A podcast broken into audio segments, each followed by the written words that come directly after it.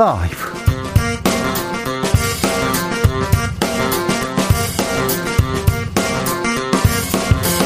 2022년 2월 3일 목요일입니다. 안녕하십니까. 주진우입니다. 이재명 후보가 부인 김혜경 씨 과잉 의전 논란에 대해서 사과했습니다. 윤석열 후보는 대선 슬로건을 발표했습니다. 이재명, 윤석열, 심상정, 안철수 후보 오늘 저녁 TV 토론에서 처음으로 만나는데요. 누가 부동층의 마음을 사로잡을까요? 누가 대통령다운 모습 보여줄까요? 치명적인 말실수는 없을까요? 궁금합니다. TV 토론 대선판을 얼마나 흔들지 정비록에서 살펴봅니다. 30여일 남은 대선의 또 다른 변수는 단일화 여부입니다. 안철수 후보와 단일화를 시작해라. 국민의힘 당내에서 목소리 나오기 시작했습니다. 이준석 대표는 단일화는 없다 선 그었습니다. 국민의당도 단일화 없다 선 긋고 있습니다. 안철수 후보는 오늘 토론이 분기점이다. 3강 체제 구축하겠다고 했는데 국민의당의 선거 전략은 무엇인지 최진석 상임 선대위원장에게 들어봅니다.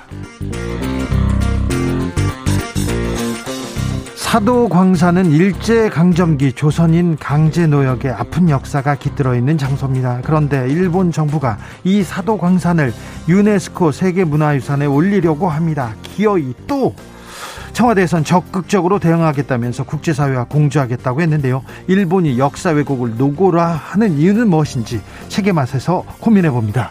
나비처럼 날아 벌처럼 쏜다. 여기는 주진우 라이브입니다.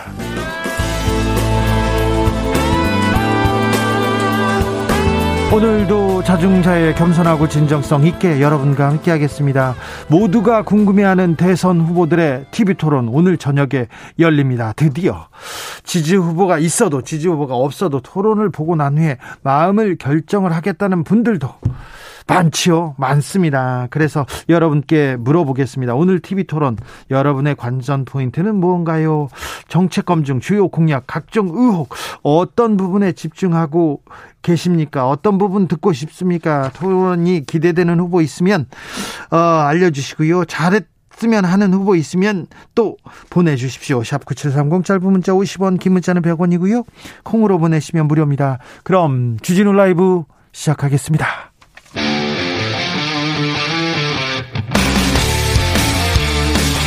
탐사보도 외길 인생 20년.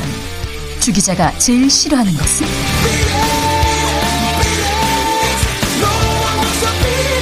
이 세상에서 비리와 부리가 사라지는 그날까지. 오늘도 흔들림 없이 주진우 라이브와 함께.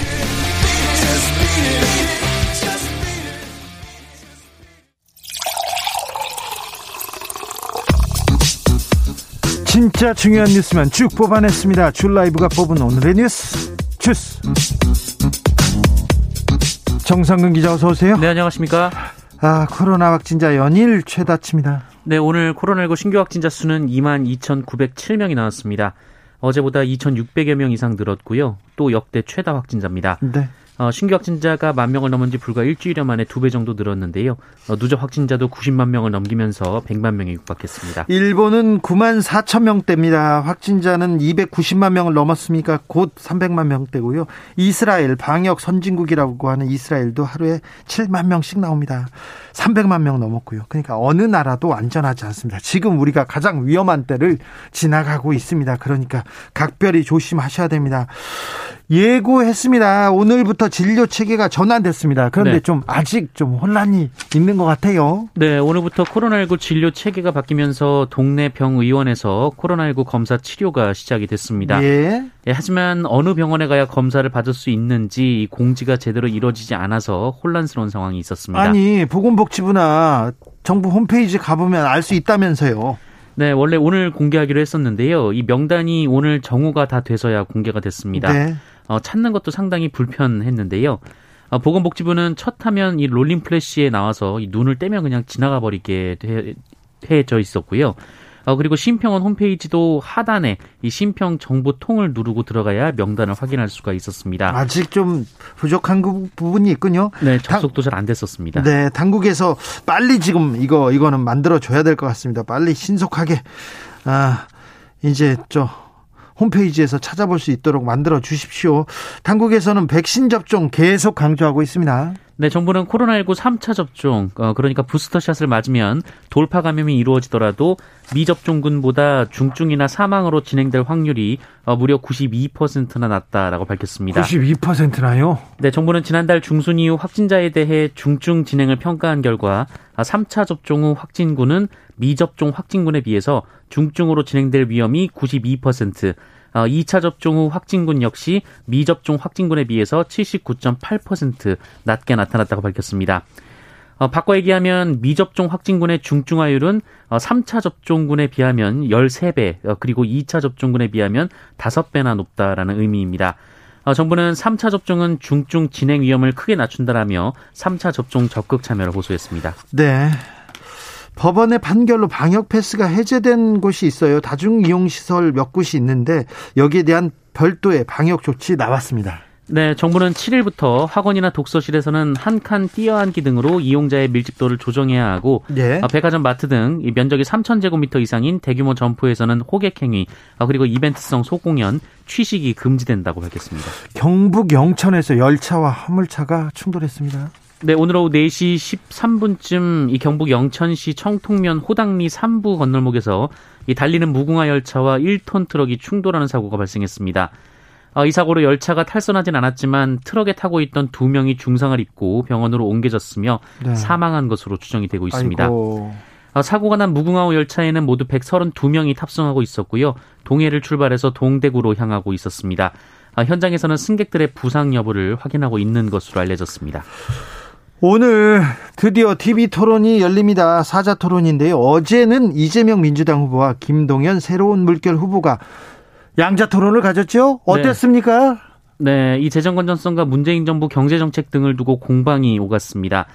아, 두 후보는 코로나19 피해 지원을 추경을 통해 해결해야 한다라는 데 공감했지만 이 재원 마련에서 차이를 보였습니다. 아, 이재명 후보는 국채 발행을 두려워하면 안 된다라고 밝힌 반면 이 김동연 후보는 정부 미지된다며 어, 지출 구조 조정을 내세웠습니다. 또 김동연 후보는 이재명 후보가 650개쯤 공약을 냈는데 이 재원은 다 따져봤는지 물었고 어, 이재명 후보는 가용한 범위를 정해놓고 그 안에서 조정해 가고 있다라고 어, 답했습니다. 또 김동연 후보는 최근 민주당이 발표한 동일 지역구 사선 금지 내용은 현직 의원들에게 큰 타격이 없다라며 꼼수라고 주장하기도 했습니다. 관심 뜨거웠어요. 네, 아, 반면 이재명 후보는 김동연 후보를 이 전문가로 추켜 세우며 정책적 공동점을 적극 부각시켰는데요. 아, 민주당은 김동연 후보와의 단일화가 열려 있다고 말했지만 김동연 후보는 민주당의 희망인 듯이라며 선을 긋기도 했습니다. 아, 이날 토론회는 동시 시청자가 17만 명에 이르기도 했습니다. 김혜경 씨가 공무원을 사적 업무에 동원했다는 의혹에 대해서 이재명 민주당 후보 사과했습니다. 네, 이재명 후보는 오늘 아내 김혜경 씨를 둘러싼 이른바 과잉 의전 논란을 두고 경기도 재직 당시 근무하던 직원의 일이다라면서 심려를 끼쳐 죄송하다라고 밝혔습니다. 이재명 후보는 지사로서 직원의 부당 행위는 없는지 꼼꼼히 살피지 못했고 어, 본인의 배우자도 문제가 될 수 있는 일을 미리 감지하고 사전에 차단하지 못했다라면서 더 엄격한 잣대로 스스로와 주변을 돌아보려 노력했다고 생각했는데 여전히 모자랐다고 밝혔습니다. 김혜경 씨도 입장을 밝혔습니다. 네, 어, 김혜경 씨는 공과 사를 가려야 했는데 배 씨의 친분이 있어서 도움을 받았다라고 사과했습니다. 어, 다만 상시 조력을 받은 것은 아니었다라고 밝혔고요. 이 배모 씨, 그러니까 5급 공무원인데요. 어, 입장문을 내고 이재명 후보 부부에게 잘 보이고 싶어서 상식적인 선을 넘는 요구를 했다라면서 일부 의혹을 인정하면서도 어느 누구도 시키지 않은 일이다라며 이재명 후보 부부와 관련성에 대해선 선을 그었습니다. 황무선, 황무성 전 성남도시개발공사 사장 사임 압박과 관련해서 검찰이 수사를 했는데요. 이재명 후보 무혐의 처분을 받았습니다. 네, 황무성 전 성남도시개발공사 사장의 사임 압박 의혹을 수사 중이던 검찰은 오늘 그 이재명 더불어민주당 후보, 어, 정진상 당시 성남시 정책실장, 어, 유동규 전 성남도시개발공사 기획본부장에 대해서 무혐의 처분했습니다. 어, 수사 도중 스스로 목숨을 끊은 유한기 전 성남도시개발공사 개발사업본부장은 공소권 없음으로 결론이 났습니다. 어, 검찰은 사건 관계자들의 진술, 녹취록, 사직서, 관련 공문 등을 종합한 결과 어, 유동규 전 본부장이 다른 피의자들과 공모해서 황 전 사장의 사직을 강요했다거나 직권을 남용했다고 볼 만한 증거가 없다라고 밝혔습니다. 김정숙 여사가 이집트를 방문할 때 피라미드에 간 것 논란이 되고 있는데 이게 논란이 될 일입니까? 네, 문재인 대통령의 부인 김정숙 여사가 지난달 이집트를 공식 방문한 기간에 피라미드를 비공개 관람했습니다. 예? 개인 일정은 아니었고요. 그 이집트 문화부 장관의 동행 일정이었습니다. 어, 청와대에 따르면 관광산업 촉진을 위해서 이집트 측이 요청한 일정이었다고 하고요. 어, 비공개 공식 일정이었기 때문에 언론에 알리지 않았다라고 밝혔습니다. 그런데 왜 이게 논란이 된 거죠? 네, 정치권과 일부 언론에서는 오미크론 변이가 확산하는 상황에서 굳이 피라미드를 방문했어야 했냐라고 주장하고 있습니다. 또 몰래 관람이라면서 순방을 가서 관광을 했다라는 비판도 하고 있습니다. 하지만 청와대는 이집트 측의 정중한 요청을 거절했다면 외교적 결례에 해당된다라면서 어, 문제가 없다는 입장입니다. 네, 몰래 관람 관광을 했다. 네. 네, 이유가 있었겠죠. 이유가.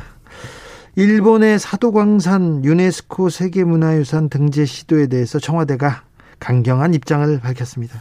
네, 청와대는 오늘 핵심 관계자가 기자들과 만나서 어, 일본 정부가 일제강점기 조선인 징용 현장인 사도광산을 유네스코 세계 문화유산으로 추천한 것과 관련해서 체계적이고 전방위적인 대응을 해나갈 것이다라고 밝혔습니다.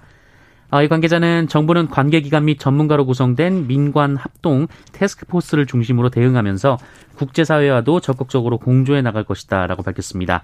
앞서 외교부는 일본의 사도광산 추천 방침이 알려지자 어, 아이보시 고이치 주한 일본 대사를 초치해 항의한 바 있습니다. 이명박 전 대통령이 또 입원했습니다. 네, 이명박 전 대통령은 지난 17일, 지난달 17일 이 당뇨 관련 검사를 위해서 서울대병원에 입원한 바 있었습니다만 그 혈당이 일정 수치 이하로 떨어지지 않아서 예정됐던 검사를 진행하지 못하고 지난 28일 퇴원한 바 있습니다. 어, 그리고 퇴원한 지 일주일 만에 어, 오늘 서울대병원에 다시 입원한 것으로 확인됐습니다. 어, 이명박 전 대통령은 횡령과 뇌물 등 혐의로 재작년 징역 17년의 실형을 석금받고 동부구치소에 수감이 됐다가 안양교도소로 이감된 바 있습니다. 이명박 대통령의 둘째 사위 최익은 씨가 서울대 호흡기 내과 교수로 있습니다. 그래서 계속해서 이렇게 건강을 체크하고 있는데요. 어, 엿새 만에 다시 병원에 갔습니다. 10여일 동안 입원해 있다가 엿새 다시 구치소에 갔다가 다시 병원에 갔습니다. 병원에 더 오래 있는 건 아닌지 어, 이상득, 최시중, 천신일 그러니까 이명박 전 대통령의 측근들도 어, 감옥보다는 병원에 더 오래 계셨는데 그런 건 아닌지 좀 따져볼 일입니다. 네. 또 가셨네요. 네. 건강이 그렇게 나쁘진 않고요. 네. 어, 위중하지는 않습니다. 제가 이명박 전 대통령의 건강은 계속 열심히 취재하고 있습니다. 설 연휴 이동량이 생각보다 많지 않았다면서요? 네, 이번 설 연휴 기간 이동 인원이 지난해 설 때보다 5.6% 증가한 것으로 나타났습니다. 어, 정부는 17% 증가를 예상했는데요. 이에 훨씬 미치지 못했습니다. 네. 어, 코로나19 오미크론 변이 확산세를 우려해서 많은 국민들이 이동을 자제한 것으로 보입니다. 0337님께서 오늘 코로나 검사 받았습니다. 저희는 모두 3차, 가족 모두 3차까지 백신을 접종했는데 아들이 양성 판정을 받으느라 검사를 받았는데요. 검사 수 진행이 예전과 달라서 많이 혼잡했습니다. 개선이 필요한 부분 많은 듯 합니다. 이렇게 얘기하셨네요.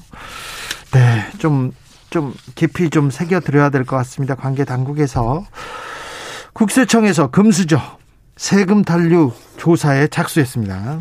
네, 국세청이 고액 대출로 부동산이나 주식 등을 취득한 후 어, 이른바 부모 찬스를 이용해서 손쉽게 대출금을 상환하면서도 이를 은폐하는 등 이 변칙적인 탈루 행위를 일삼은 일부 부유층 자녀들에 대한 조사에 착수했습니다. 얼마나 됩니까? 총 227명입니다. 227명밖에 안 됩니까? 네, 어, 선정 유형은 본인의 소득과 대출로 재산을 취득한 것처럼 보이지만 네. 사실은 부모의 재산으로 대출을 상환, 어, 상환을 하고 또 명품 쇼핑 등 이 사치성 소비 생활도 부모의 신용카드로 해결하는 어, 이른바 금수적 엄가족이 41명이고요. 엄가족. 네, 본인 명의의 신용카드로 호화 사치 생활을 영위하고 고가 주택을 취득했으나 어, 소득 및 자금 여력이 없어서 변칙 증여가 의심되는 52명, 어, 그리고 부담부 증여로 물려받은 부동산의 담보대출을 부모가 대신 상환했음에도 이 증여 사실을 은닉한 혐의자 87명, 어, 그리고 부모가 신종 호황업종을 운영하면서 이 누락한 수입으로 이 미성년 자녀에게 고가의 재산을 취득하게 한 사업자 등 47명 등입니다. 네, 사회 정의, 부의 불평등 그런 차원에서도 이런 좀 세금은 똑바로 낼 수 있도록 국세청 그리고 검찰 관계 당국에 좀 노력 필요한 것 같습니다. 227명밖에 안 된다고요. 조금 더 많이 아, 적발할 수도 있었을 텐데 하는 그런 생각도 해봅니다. 물론 고생이 많으시지만요. 기초생활수급자가 국선 변호인의 조력을 받지 못했다면 이거는 잘못됐다, 위법하다는 대법원 판결이 나왔습니다.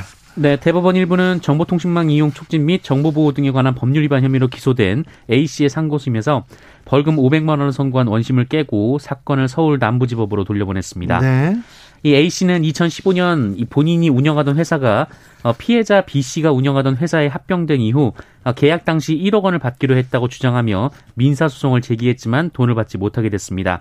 어, 그리고 이후 이 피해자에게 공포심이나 불안감을 유발하는 내용의 메시지를 수백여 차례 전송하고 협박한 혐의로 재판에 넘겨졌습니다. 어, 이에 1, 2심은 피고인에게 벌금 500만 원을 선고했는데요. 예, 하지만 대법원은 피의자가 국선 변호인의 조력을 받지 못한 점을 들어서 원심의 재판 과정에 문제가 있다고 봤습니다. A씨는 1심 이후 국선 변호인을 선정해달라라고 재판부에 청구했으나 이 소명 자료가 제출되지 않아서 기각이 된 바 있고요. 어, 홀로 재판에 출석한 바 있습니다. 며칠 전에 호떡을 기름에다 던진 분이 있었죠. 징역 1년 나왔었는데 방역 수칙을 안내했더니 편의점 알바생한테 우유를 던진 사람이 있어요. 네, 한 온라인 커뮤니티에 손님이 우유 던짐이란 글이 게재가 됐는데요. 이 글을 작성한 분에 따르면 이 편의점 손님에게 오후 9시 이후 취식이 불가능하다라는 말을 하자 어, 이 말을 들은 중년 남성이 갑자기 화를 내면서 이 편의점 직원의 머리를 향해 우유를 던졌다고 합니다. 어, 이 남성은 그럴 거면 손님은 왜 받냐라는 식으로 화를 냈다고 하는데요. 이 CCTV도 함께 공개가 돼 있습니다. 이 글 작성자는 카드로 결제를 해서 신고를 하면 바로 잡힐 줄 알았는데 3주 넘도록 연락을 받지 못하고 있다라고 주장했습니다. 어, 현재 코로나19 방역 지침에 따라 정부는 이 식당 등 다중이용시설의 영업시간을 오후 9시까지로 제한하고 있고 어, 이에 따라 편의점에서도 9시까지만 취식이 가능합니다. 어, 앞서 지난해 11월에는 편의점에서 한 남성이 이 마스크 없이 계산을 하다가 이 직원분이 마스크 착용을 요구하자 이 직원의 뺨을 때리는 사건도 있었습니다. 이 해당 직원은 몸을 휘청이다가 바닥에 쓰러진 바 있습니다. 방역 수칙을 떠나서 이거는 인격에 대한 문제지 않습니까? 사람이 이러면 안 됩니다. 이런 분들 따끔하게 혼이 좀 났으면 합니다. 주스 정상근 기자 함께했습니다. 감사합니다. 고맙습니다. 최기현님께서 이재명, 윤석열 두 후보 서로 사건 하나씩 터트리면서 위기 때마다 서로를 덮 돕더니 이제는 배우자들이 상대 후보를 도와주네요. 정말 다정한 선거 전입니다. 눈물이 납니다. 얘기하셨어요. 그렇게 또 보시는군요. 5622님, 오늘 일찍 퇴근해야겠습니다. 토론 너무 궁금합니다. 아, 궁금하다는 분들 많습니다. 어, 8876님, 서로 서로 욕하지 말고 정책으로 토론을 했으면 좋겠어요. 국민이 안심되게요. 얘기합니다. 7493님, 이재명 후보님이 의 정책 일관되게 표현되는지 듣고 싶습니다. 오늘 말씀하시면 꼭 지킬 건지도 알고 싶습니다. 이렇게 얘기하셨고요. 배봉열 님께서는요. 윤 후보님 사드 추가 배치 이야기했는데 어디 할 건지 중국이 보복하면 대안은 있는지 물어보고 싶네요. 이렇게 얘기하십니다. 6466님 1% 부자들이 아닌 99% 서민들을 먼저 챙기는 대통령이 될 마음이 있는 분 가려보려 합니다. 오늘 TV 토론에서 여러 관전 포인트가 있군요. 2989님, 저는 사실 토론에 큰 기대 안 합니다. 박근혜 씨 토론을 보고요. 박근혜 씨가 당선되는 걸 봤거든요. 그래서 마음이 복잡합니다. 그런데 촛불로 탄핵되는 걸 또 봤어요. 불안했던 마음이 또 그 생각을 하면 또 괜찮아지기도 합니다. 이렇게 에, 말씀하십니다. 그럼요, 그럼요. 국민들이 현명하게 잘 판단하리라고 봅니다. 교통정보센터 다녀오겠습니다. 오수미 씨.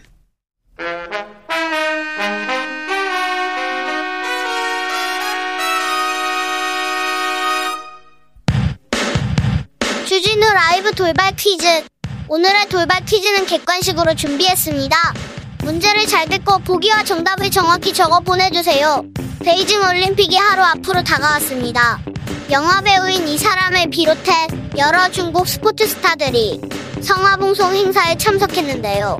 홍콩 출신인 이 사람은 영화와 스턴트계의 한 획을 그은 배우지만 중국인이라서 자랑스럽다는 친중파 발언을 하고 2008년 티베트 분리주의자들을 향해 따끔한 쿵푸의 맛을 보여주겠다고 말해 논란을 일으키기도 했는데요. 취권, 용영호제 등으로 홍콩, 아시아의 대표적 배우로 자리 잡았고 우리나라에선 성룡으로 잘 알려진 이 사람은 누구일까요? 보기 드릴게요. 보기 1번 청룡, 2번 홍금보. 다시 한번 들려드릴게요. 1번 청룡, 2번 홍금보. 샵9730 짧은 문자 50원 긴 문자는 100원입니다. 지금부터 정답 보내주시는 분들 중 추첨을 통해 햄버거 쿠폰 드리겠습니다. 주진우 라이브 돌발 퀴즈 내일 또 만나요.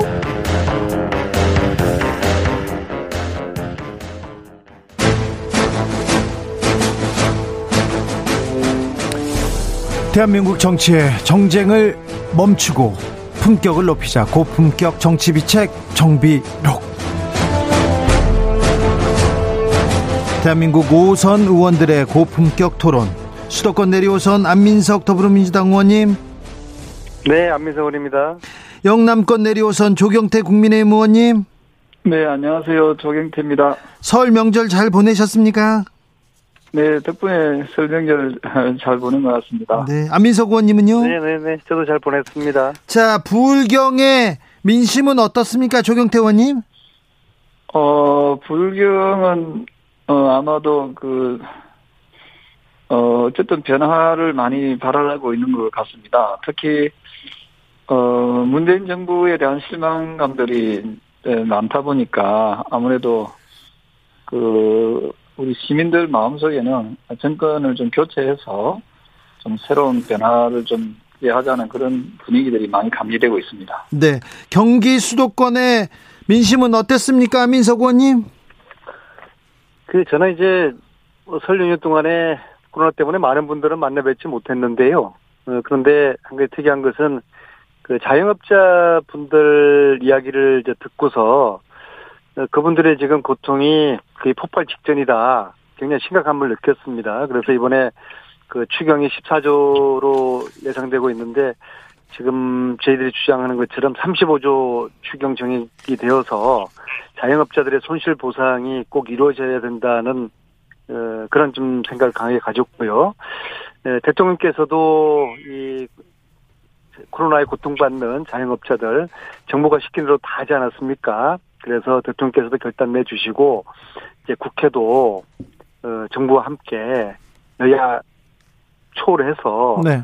이 손실 보상을 해주는 이런 그 추경 정액 이것을 꼭 좀 했으면 좋겠고요. 그 이 자리를 빌어서 조경태 의원님 우리 함께 35조 추경 이거 한번 관찰해 냅시다. 조경태 의원님? 네, 그 정부가 아, 어쨌든 그런 노력을 뭐 해야 된다는 데서는 저는 적극 동의하고요. 다만 이게 이제 이 약간의 그 부작용들도 어, 고민들을 많이 해주면 좋겠습니다. 돈이 시중에 많이 풀리다 보니까 지금 최근에 그 물가 상승률이 매우 높아지고 있거든요. 거기다가 또 어, 금리까지 오른다고 합니다. 그래서 서민들한테는 오히려 이게 그런 것까지도 좀 감안하는 그런 경제 정책이 필요하다고 하는데 정부에서는 아예 그냥 그냥 시중에 돈은 많이 풀고 있지만 이 물가 상승이라든지 또는 금리 인상에 대해서는 그 대책이 좀 미흡하지 않는가 이런 우려의 목소리도 많이 있거든요. 그래서 여당에서는 정부 여당에서는 좀 이런 부분까지도 좀 아주 좀 세밀하게 좀 대, 대응 대, 대응책 대책 마련을 좀 해야 된다고 생각을 하고 있습니다. 네. 9909님께서 두 분 왜 매번 거리두기 하시나요? 왜 방송 안 나오십니까? 현장 목소리로 듣고 싶습니다. 얘기하는데 이런 분들이 많으면 5선이고 6선이고 곤란합니다. 저는 다음 주 나가겠습니다. 네. 네, 뭐 저희들 그 부르시면 언제든지 나갈 준비가 되어 있고요. 네네. 네. 네네. 알겠습니다. 어, 0290님께서 조경태 의원님, 이번 설 연휴에 부산 사고 안 갔다 오신 듯 정권 교체는 아무도 관심 없습니다. 굶어 죽겠다 아우성 중입니다. 부산 사국민학교 동문입니다. 이렇게 물어보는데요. 지금도 지금 다대포에 와 있거든요. 아, 예. 네네. 그 다대포에 가 있습니다. 네. 네. 예, 알겠습니다. 이재범님께서, 어, 토론이 아니라 물어뜯기 할까봐 안 보겠습니다. 퍼주기식 정책 뻔하지 않을까요? TV 토론에 대한 예상하셨습니다. 4151님께서는 어차피 비호감인데 저는 그나마 내 운명을 맡겨도 될 만한 인물을 보겠습니다. 얘기합니다. 0290님, 이상돈 교수 평에 의하면 우여곡절 끝에 사자 토론 하지만, 아이고, 의미 없다, 아닙니까? 이렇게 얘기하는데, 어, 자, 두 분, 오늘 TV 토론 어떻게 될까요? 먼저 예상해 보겠습니다. 안민석 의원님. 추석 그 연휴에 그 윤석열 설입니다. 추석이 네, 아니라 서울 죄송합니다. 네. 예, 이재명 윤석열 두 후보 간의 토론을 국민들이 기대를 했었는데 이게 무산됐지 않습니까? 예, 예. 저는 이것은 윤석열 후보가 무산시키는 전략이 주요했다고 보고요.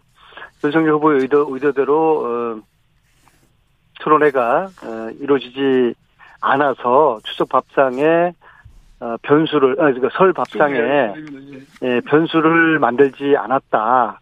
음, 그렇게 저는 저 보고 있는데요. 네.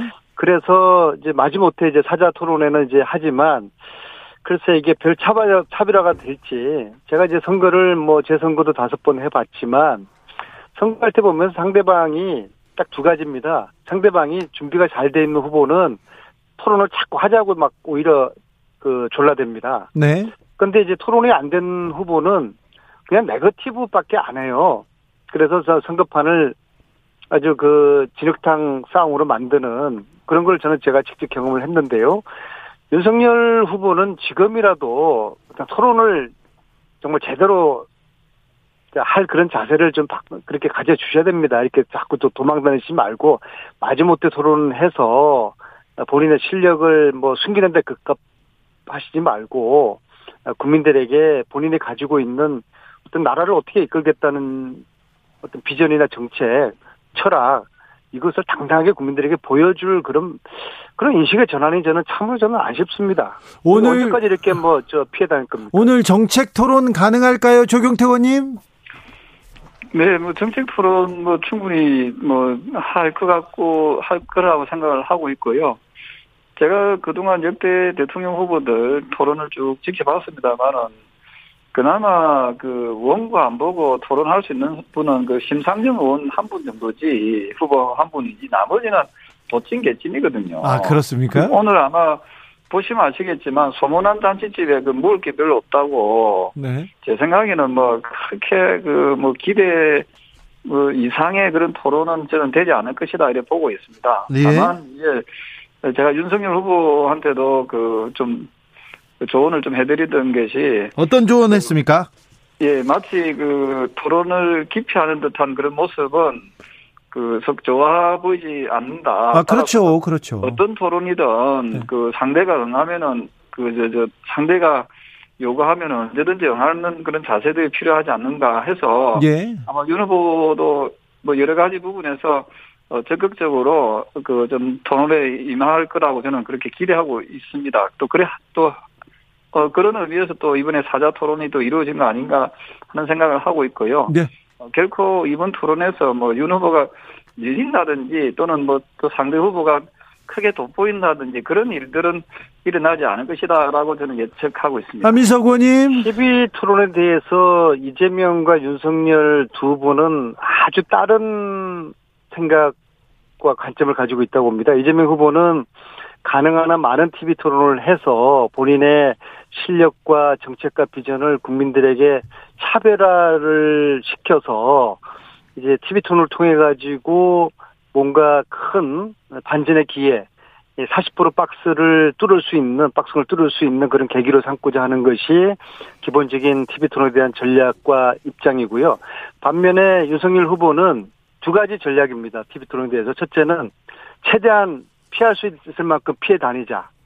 둘째, 마지못해 할 경우에 차별화가 나타나지 않도록 어 TV 토론을 어 그렇게 그 대응하자. 어 그렇게 굉장히 상이한 TV 토론에 대한 어, 두 후보의 관점이라고 저는 보고 있습니다. 명수기님께서 두고 보입시다 얘기합니다. 6292님께서 윤석열 후보 요번에는 멋지게 하겠죠 얘기합니다. 한남수님은 한 사람당 약 25분 토론이 뭘 보여줄 수 있을까요 얘기하고요. 5867님 소문난 잔치에 먹을 거 없다고 하던데 님님님으로 좋게 시작해서 놈놈놈으로 끝나지는 않을런지 기대 반 우려 반입니다. 조경태 의원과 비슷한 의견을 가진 분도 많네요. 자 오늘 그래도 이 문제를 두고는 굉장히 열띤 토론이 있을 것 같습니다. 물 여전히 해소되지 않은 대장동 의혹에 대해서 어, 맞붙을 것 같은데요. 녹취록에 등장한 분이 이재명이 아니라 윤석열입니다. 윤석열이는 형이 가지고 있는 카드면 죽어 이렇게 김만배의 녹취록이 나왔습니다. 이거 어떻게 보십니까? 조경태 의원님? 어, 저는 그 어떤 건지 그 뭐 의혹 제기만 하지 말고 예. 그 부분을 빨리 그, 그 김만배 씨가 뭐 고백을 하든지 양심 선언을 하든지 밝혀야 된다고는 입장이고요. 예. 그리고 이게 지금 대장동이라는 것이 지금 그 이 사태가 일어난 게 지금 지금 몇 개월째입니까, 그죠? 예. 예. 지금 검찰에서는 전혀 제대로 움직이지 못하고 있고 그래서 제가 생각하는 것은 유분리를 떠나서 이것은 그 진실 규명을 위해서 특검을 빨리 해야 된다는 거지요. 네. 그 특검을 통해서 그, 그, 지금 말씀하신 그 녹취록의 내용이 뭔지, 또 그게 사실인지, 그리고 또 대장동에 의해서 어떻게 그 수익 구조가 이루어지고, 그 최종 그 설계자가 그 뭐 이재명 후보 당사자라고 본인이 또 말씀을 하지 않았습니까? 그 최초 그 설계자가 본인이라고 했으니까 그럼 거기에 대해서는 책임이 있는지 없는지 이런 것을 명쾌하게 수사기관에서 해줘야 되는데 이것이 자꾸만 정당끼리 정쟁을 하고 네가 올리 내가 올리 주장하니까 국민들의 피로도는 매우 높아지고 있고요. 지금 거리를 쭉 제가 이렇게 유심히 그 걸어서 또는 차를 타고 가면서 쭉 보면은 지금 코로나가 지금 3년째 이어지면서 상당히 지금 국민들 마음은 지금 피폐해져 있거든요. 그래서 정치가 저는 국민들한테 좀 뭔가 희망을 주고 뭔가 그래도 내일은 있다라는 것을 보여주는 그런 어, 모습들이 나타나야 되는데 그 양 정당에서는 서로가 그냥 그 헐뜯기 바쁘고 어, 이러다 보니까 국민들이 사실은 상당히 좀 어, 마음들이 많이 아파하고 있다. 아니 국민들 마음이 아픈데 조경태 의원님 오늘 국민의힘 쪽에서 윤석열 후보는 대장동 문제 집중적으로 캐묻겠다 이런 입장 냈는데요. 그래서 제 이야기는 뭐냐면 지금 저한테 질문을 주셨으니까 아, 예, 예. 대장동 문제가 네네. 네. 질문을 하더라도 상대방에서는 이재명 후보가 거기에 대해서 맞습니다라고 맞장구 치겠습니까? 저는 절대 그런 일이 없을 거라고 보고 있고요. 예, 예. 그래서 논쟁만 하다가 네. 뭐 저는 서로 주거니 받거니 뭐 약간의 그 뭡니까 정쟁만 하다가 끝날 수밖에 없는 그러니까 결코 아무것도 그렇게 어, 손에 잡히는 만한 것을 기대할 수 있는 것은 없지 않는가 이런 생각을 합니다. 한민석 의원님. 제가 주진우 기자님하고 10년 이상을 알아왔지 않습니까? 근데 제가 주진우 기자를 딴 사람한테 나 그 사람 잘 모른다 하면은 거짓말이거나 그렇게 거짓말 하는 이유가 있겠죠. 마찬가지입니다. 제가 조경태 의원님 아주 오랜 기간 동안 뭐 가깝게 지내왔지만 제가 조경태 의원님을 잘 모르는 사람이라고 하면은 제가 거짓말 하거나 그렇게 할 만한 이유가 있겠죠. 자, 과연 김만배를 윤석열 후보가 모를 잘 모를까요? 윤석열 후보는 이렇게 이야기합니다. 김만배를 상가집에서 우연히 눈인사한 사이 정도라고 이야기를 합니다. 그런데 상가집에서 눈인사한 사람을 기억을 합니까? 그러지는 않을 겁니다. 어, 저는 윤석열, 박병수, 김만배 이 사이에 어떤 뭔가 어떤 관계들이 있지 않을까 생각하는데요. 그러니까 김만배 누나가 윤석열 부친 집을 사지 않았겠습니까? 이게 우연의 일치겠습니까? 그렇지는 않을 것입니다. 상가집에서 눈인사로 마주친 사이인데 집을 사줬다? 이게 참 석연치 않죠. 근데 저는 윤석열 후보께서 아, 저는 거짓말을 좀 너무 좀 어, 상습적 하시는 것 같아요. 이번에 7시간 김건희 씨 녹취록에서 뭐라고 그러셨습니까? 김건희 씨는 상당히 권력 의지가 강한 분이에요. 그런데 지난 12월 달에 이렇게 윤석열 후보는 말씀하십니다. 자기 부인, 어, 부인은, 김건희 씨는 정치에 관심 없고 정치 싫어해서 자기가 대통령 후보로 대통령 선거 출마하는 것에 대해서 도장 찍고 나가, 가라고 그렇게 이야기했다고 뭐, 뭐 방송 예능 프로에서 이렇게 이야기하지 않으셨습니까? 저는 이거 네. 거짓말이라고 봅니다. 그 다음에 허위 이력서, 안양대하고 국민대 겸임 교수는 결혼한 다음에 한 거예요. 그런데 결혼하기 전에 일이라고 또 한 거 아니겠습니까? 이거 거짓말입니다. 그 다음에 부인은 뭐 자기 부인은 남편이 검사라고 밖에 나가서 일치를 이야기 하지 않는다? 제가 19년도 김건희 씨 처음 만났을 때 누굴 통해서 자기는 서울 중앙지검장 부인이라고 제가 소개를 받았어요. 이게 다 거짓말입니다. 인사 검찰총장 그 인사청문회 때 자기 부인의 최종 학력 김진태 의원이 물었을 때 뭐라고 그랬습니까? 서울대학교 경영학과 석사 졸업이라고 그랬습니다. 이것도 거짓말입니다. 그래서 저는 김만배와 윤석열과의 관계가 윤석열 후보께서 거짓말을 하지 않으실까. 그러니까 그렇다고 하면은 김만배가 이야기하는 내가 윤석열 뭐 죽일 수 있는 카드 가지고 있다. 자, 이게 굉장히 의미심장한. 조경태 의원님 검찰에서 수사를 해야 됩니다. 아, 네. 그 저는 그 도찐 개 찐한 말 아까 그 드렸던데 어, 드렸습니다만은 경기관광공사 사장을 하고 또 성남에 있는 그 회사의 그 공사의 그 본부장까지 했던 유동규 씨를 이재명 후보는 모른다 했잖아요. 그래서 그 이제 보통 정치인들이 보면은 어떤 자기의 어떤 뭐 약간 좀 문제가 있다면 모르쇠로 이렇게 일관하거든요. 네. 그래서 지금 우리 안민석 의원께서는 이제 윤석열 후보에 대해서만 이렇게 지적하셨는데 정치인들의 특징입니까? 예, 이재명 후보도 네. 그저 유동규 씨도 모른다고 최근에 또 사망했던 그왜 호주하고 뉴질랜드까지 같이 10 13박이니까 12박 인가 그리 같이 갔다 온 분도 뭐 네. 모르겠다고 네. 조문도 안 갔다 왔지 않습니까? 알, 겠습니다 그래서 이런 부분이 아마도 공방이 오고 가다 보면은 아마 오늘 그 이제 토론이 크게 물론 뭐 관심들 가지고 뭐 보시겠지만 소문난 잔치집에 먹을 게 없다는 그 말처럼 네, 네. 그렇게 큰 소득은 없을 것이다. 아, 제가 팩트 체크하겠습니다. 김... 이동규 씨에 대해서는 이재명 후보가 최근에 연락하거나 본 적이 없다라는 말씀을 하셨죠. 모른다고 이야기하지는 않았고요. 그 다음에 지금 조경태 의원님이 지금 여러 번 말씀을 하셔요. 소문난 잔치에 먹을 게 없다. 없을 것이다. 이게 저는 윤석열 후보 측의 속내가 드러난 것이라 봅니다. 소문난 잔치에 먹을 것이 없도록 TV 토론을 그렇게 끌어가자. 이것이 저는 TV 토론을 바라보는 윤석열 측의 기본적인 지켜보겠습니다. 전략이라고 봅니다. 김인호님께서 상설 특검은 왜 안 하시나요? 왜 만드셨나요? 얘기하는데 참 신기한 게 야당도 여당도 대장동 특검하겠다고 특검하겠다고 하는데 참 특검이 왜 안 되는지 모르겠어요. TV 토론도 토론하겠다 토론하겠다는데 토론을 위한 토론을 하다가 토론이 안 됐지 않습니까? 참 신기합니다. 자 아까 안민석 조경태 의원께서 얘기하다가 얘기가 나와서 그런데 김건희 씨 논란 계속되고 있습니다. 여기에 김혜경 씨 의전 법인카드 논란 이어지고 있는데 어, 후보들보다도 배우자들의 논란이 더 뜨거운 좀 신기한 대선이기도 합니다. 조경태 의원님. 네, 사실은 뭐, 그, 가족 문제를 이렇게 허물 잡아서 꺼내는 것은, 어, 뭐, 크게 저는 뭐 이렇게 조경태 의원님이 않습니다. 네, 네네. 지금껏 일관되게 이 얘기 하셨습니다. 그래서 저는 뭐 김혜경 씨든 뭐 김건희 씨든 이분들이 대선에 출마한 후보들이 아니지 않습니까? 네. 근데 자꾸만 그, 어, 어, 옆에 있는 그 배우자라든지 또는 가족들에 대해서 지나치게 양정당에서 공격하는 것은 상당히 비열한, 비열한 행위다라고 보고 있기 때문에. 네네.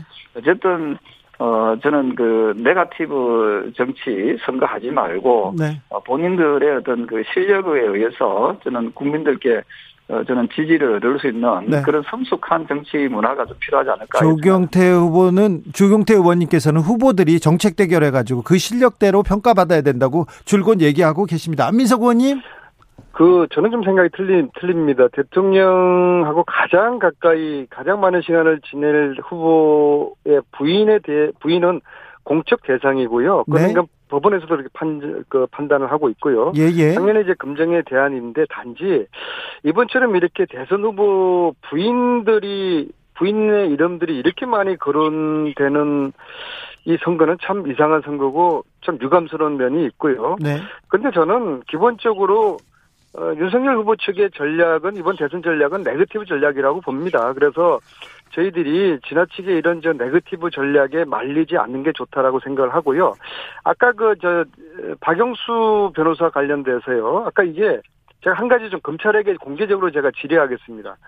이게 박영수 변호사가 화천대유 1호 고문인 것 같거든요. 15년 2월부터 고문을 한 것 같은데, 근데 왜 저 처음에 박영수 변호사는 16년 4월이라고 이야기했을까? 16년 4월과 15년 2월 이 사이에 상당히 의미 있는 그 메시지 차이가 있다고 봅니다. 왜냐하면 15년 8월에 굉장히 의미심장한 일이 있었거든요. 무슨 일이요? 어, SK 최태원 회장이 사면되었죠. 만약에 아, 네. 어, 박영수 변호사의 최초 이야기처럼 16년 4월에 하천대에 고문을 했더라 그러면은 본인은 최태원 회장의 사면하고는 무관하게 되는 것이죠. 근데 실제로 알고 봤더니 확인해 봤더니 15년 2월부터 어 이게 밝혀 고문을 시작한 걸로 밝혀지지 않았습니까? 저는 이제 그렇게 제가 확인을 알겠습니다. 하고 있는데요. 네.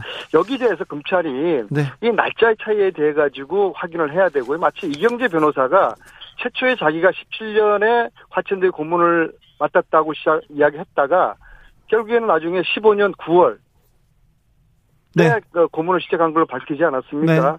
이런 이, 예, 이 머리 좋은 분들이 이렇게 중요한 날짜를 의도적으로 틀리게 이야기한 거에는 상당한 상당한 중요한 메시지가 있다고 보고요. 아, 알겠습니다. 이걸 저는 검찰이 밝혀줬습니다. 안민석 의원님, 검찰이 수사 제대로 안 하고 있습니까? 네, 유감이죠. 그러면 네, 특검 특검으로는 왜 안 가고요? 박상도 전 의원은 아직도 구속되지 않, 않았지 않습니까? 예? 50억이 아니라 보통 사람들이 5천만 원만 저 받아도 구속이 되죠. 뭐 네. 아니, 그래서 제가 이야기하고 싶은 것은 네. 네. 그렇게 의혹투성이고 문제가 많은데 각상도 전 의원이 국민의힘의 전 의원이잖아요. 네. 그러면은 국민의힘에서는 절대적으로 불리한데 제가 이야기하고 싶은 건 뭐냐면은 정당의 유불리를 떠나서 또는 후보의 유불리를 떠나서 국민들께 하루빨리 진실을 규명을 하기 위해서라도 검찰이 하지 못하는 일을 즉 특검을 통해서 빨리 밝히자고 하는데 지금 민주당에서는 그 특검에 대해서는 꿀먹은 버물입니다. 그리고 민주당 그 쪽에 있는 의석수가 무려 그 180석에 육박하지 않습니까? 예. 마음만 먹으면 언제든지 특검이 가능한데 그거는 하지 않고 계속해서 지금 어, 반복되는 말씀들을 하시니까 어, 제가 드리고 싶은 말씀은 어, 진실 규명을 위해서라도 지금 방금 말씀 주신 아주 좋은 수사 대상이지 않겠습니까? 네네. 이런 부분들을 감안해 이런 부분까지 포함해서 저는 하루 빨리 특검을 통해서 특검을 통해서 진실 규명을 하자 하는 것이 그 제 생각입니다. 안미사고님, 조경태 의원님 말씀하시는 거는 지금 사실을 좀 호도하는 말씀이시고요. 저희들은 특검을 피한 적이 없고요. 오늘도 송영길 대표께서 이것은 특검을 해야 된다. 대선이 끝난 다음에도 이 진실을 밝혀야 된다라고 말씀하셨고요. 저희들의 일관된 주장은 어차피 대장동 그분이 이재명 시장이 후보가 아니라는 거는 이미 다 천하에 다 밝히지 않았습니까? 그분이 누구일까 반드시 밝혀야 되는 것이죠. 그것이 정말 몸통인데 이 몸통을 밝히지 못하고 어, 꼬리만 가지고 지금 수사를 하는 것에 대해서 대단히 유감이고 특검 당연히 해야 됩니다. 특검은 해야죠. 네, 특검으로 가는 걸 보고 싶습니다. 조경태 의원님께 하나 묻고 싶습니다. 네. 어제 이상돈 교수께서 이런 지적했어요. 외국인 노동자 문제 그리고 중국 문제를 이렇게 바라볼 때 아, 윤석열 후보가 트럼프식 혐오 정치를 하고 있다 이렇게 지적하시던데요. 아닙니다. 그건 아주 그 이상돈 교수가 그, 저, 교수님 맞죠, 그분이? 네. 그 보는 시각이 조금 저는 저하고 좀 다른 것 같습니다. 저는 우리 국민들을 우선적으로 생각, 자국민 우선주의가 저는 필요하다고 보고 있고요. 어, 그게 지금 전 세계인들이 그렇게 흘러가고 있습니다. 그, 저는 그, 우리 국민들의 그 이익, 자국민의 이익을 최우선시하는 그런 정책들을 펴 나가는 게 매우 중요하다고 보고 있고요. 또 우리나라에 지금 외국인들 중에서도 보면은 불법 체류자들이 그 상당히 많거든요. 네. 불법 체류자의 그 숫자가 일본보다 다섯 배에서 일곱 배 정도 많다는 그런 데이터가 있습니다. 그래서 이제 그 우리 국민들 특히 여성분들도 그 신변에 대한 위협이라든지 또한 젊은 분들에 대한 일자리에 대한 그 부족 현상에 대한 불안감 이런 것들이 어또 어, 이어지고 있고요. 그리고 외국인들이 와가지고 우리나라의 그 의료보험 체제가 잘 돼 있지 않습니까? 네. 결국은 우리나라 국민들의 그 혈세들이 상당히 그쪽으로 저 흘러 나간다는 그런 비판 지금 지금 이렇게 보는 시각이 트럼프 방식입니다. 아, 저는, 저는 그렇게 보지 않습니다. 그리고 지금, 지금, 외국인 건보 재정은 흑자여서요. 외국인들이 보험료를 더 많이 내고 있답니다. 아니, 그, 저는 우리나라가 보면은 그, 그 국민들, 우리나라 의료보험이 보면 국가가 그 개인 개인의 그 어떤 그, 그 내는 비용과 이렇게 따져보면 그 상당히 개인이 그 이익을 좀 그렇죠. 볼수 있는 정부에서 보, 예, 보장을 해주고 더 지원을 예, 예, 해주죠. 그렇습니다. 그리고 특히 지금 그 한국 우리나라 사람들이 봤을 때에 그, 그 반일 감정도 높지만 반중 감정도 매우 높습니다, 지금. 그 중국에 대한, 중국인에 대한 또는 중국에 대한 그 반중 감정이 매우 높다는 그런 부분들도 우리가 좀 잘 읽어봐야 된다는 거지요. 지금 뭐 아시다시피 코로나 사태가 지금 3년째 이어지고 있지만은 이 중국이 국제사회를, 사회에 향해서 자기들의 그 어떤 그 부족함이나 잘못에 대해서 어, 진실된 사과를 한 적이 한 번도 없잖아요. 이런 데 대해서 우리가 그 목소리를 또 높이, 높이 본 적도 없고. 그래서 네. 저는 그, 그, 반, 우리가 의도적인 반중 감정이 아니라 예. 국민들 정서에 지금 깔려있는 그 중국에 대한 그런 어, 거부감들이 우리가 먼저 시작한 것이 아니다는 거지요. 그래서 어, 중국에서도 우리나라를 그, 그, 좀 뭐, 이를테면 지난번에 아이돌 가수, 중국인 출신의 아이돌 가수가 우리나라를 마치 석국으로 표현하는 그런 아주 그 경금망동한 그런 오만한 행동들을 보이고 있지 않습니까? 그래서 이런 부분에 대한 인식들도 중국 중국 사람들이 우리 대한민국 국민을, 국민을 보는 인식부터 저는 제고해야 된다 그런 입장입니다. 아 민석원이 한중 관계가 지난 몇 년 사이에 꼬여가지고 얼마나 많은 우리 기업들이 피해를 보고 에, 우리 국민들 역시도 고통을 받지 않았습니까? 정상화돼야죠. 근데 그게 결국에는 발단이 이제 사드 배치였지 않습니까? 근데 네네. 어, 그렇게 우리에게 고통을 주었던 사드를 더 추가로 배치하자고 하시는 윤석열 후보님. 아, 저는 이분이 왜 이럴까?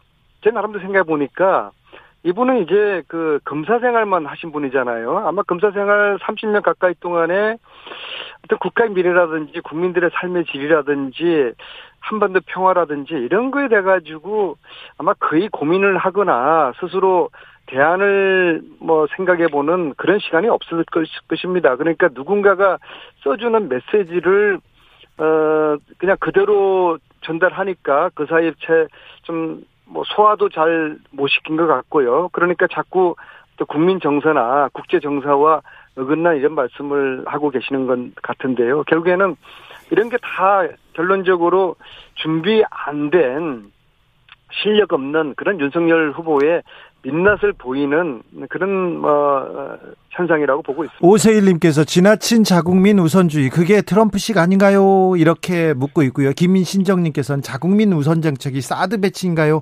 7775님 자국민 위주가 가능한 건 미국 같은 나라고 우리처럼 해외 의존도가 높은 나라는 자책골이라고 봅니다. 오늘 윤석열 후보가 이런 우려에 대해서 분명한 답을 내놓겠죠, 조경태 의원님?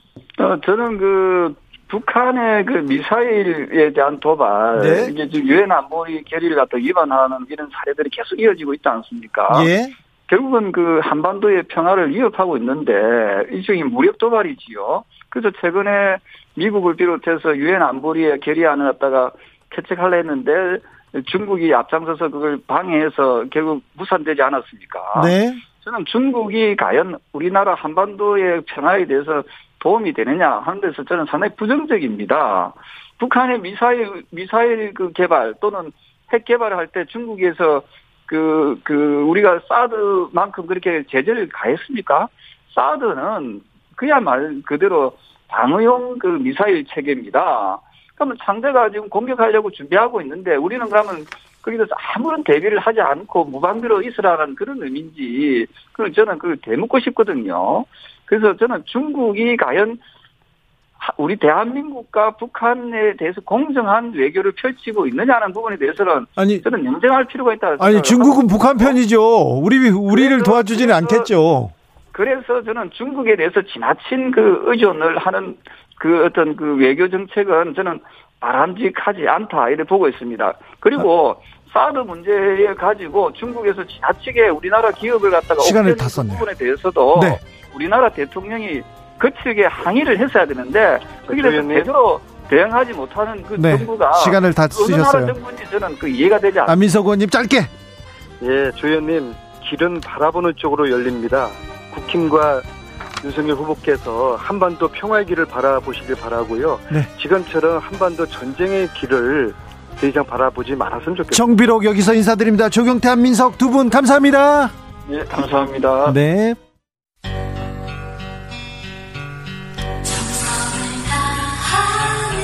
정성을 다하는 국민의 방송. KBS 주진우 라이브. 그냥 그렇다고요. 주진우 라이브 2부 시작했습니다. 지역에 따라 2부부터 들으시는 분들 계시죠? 어서 오십시오. 잘 오셨습니다. 못 들은 1부는 방송 끝난 후 유튜브에서 주진우 라이브 검색하시면 들으실 수 있습니다. 라디오 정보센터 다녀오겠습니다. 조진주 씨.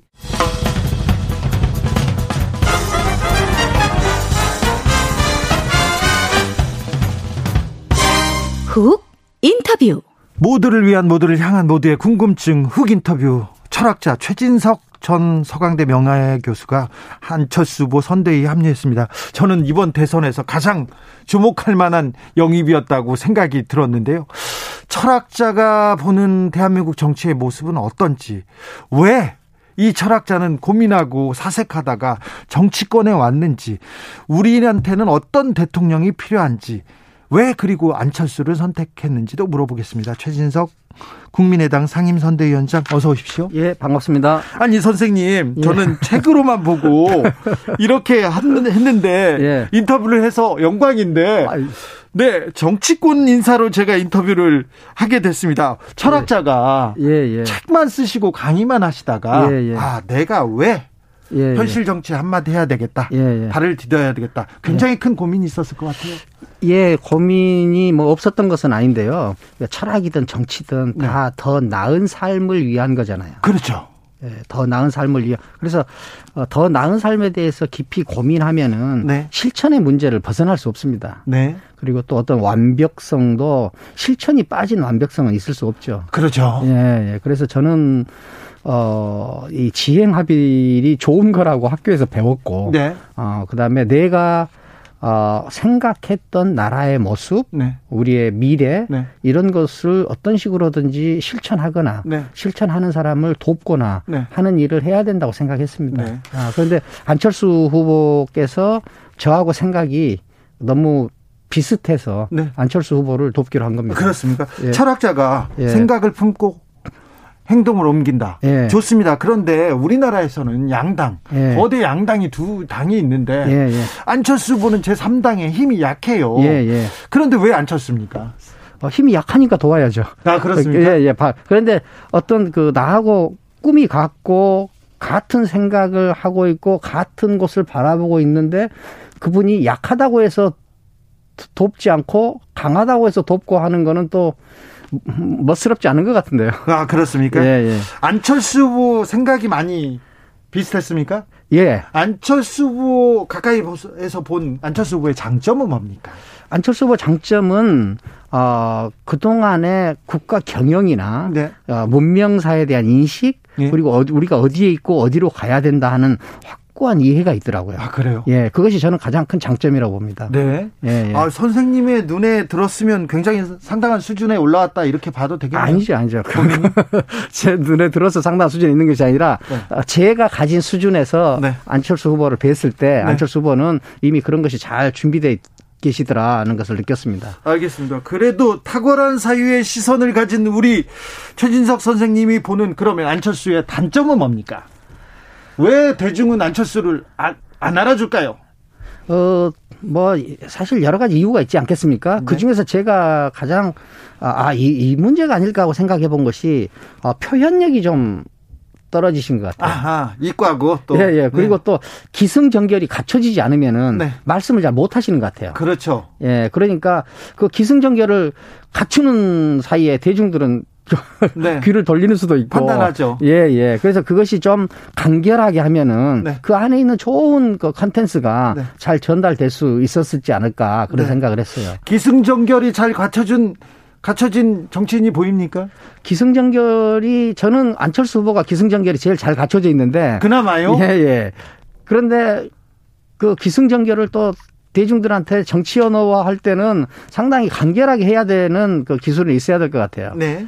예. 자, 3050님께서 대통령 후보 정말 누구를 찍을지 너무 고민되고요. 슬퍼요. 이런 분들이 많습니다. 근데 지금 우리나라가 지금 어느 단계까지 단어는 별로 안 짰지만 하강에 있는가 네. 하는 것을 표현한 것 같아요. 왜 그러냐면은 우리나라가 김대중 대통령 때까지는 해도요. 네. 그래도 어, 서로 갈등을 하면서도 최선을 선택하는 투표를 했어요. 예. 그런데 그 뒤로 차선을 선택하는 투표를 하거든요. 지금은 차악을 선택하는 투표가 됐어요.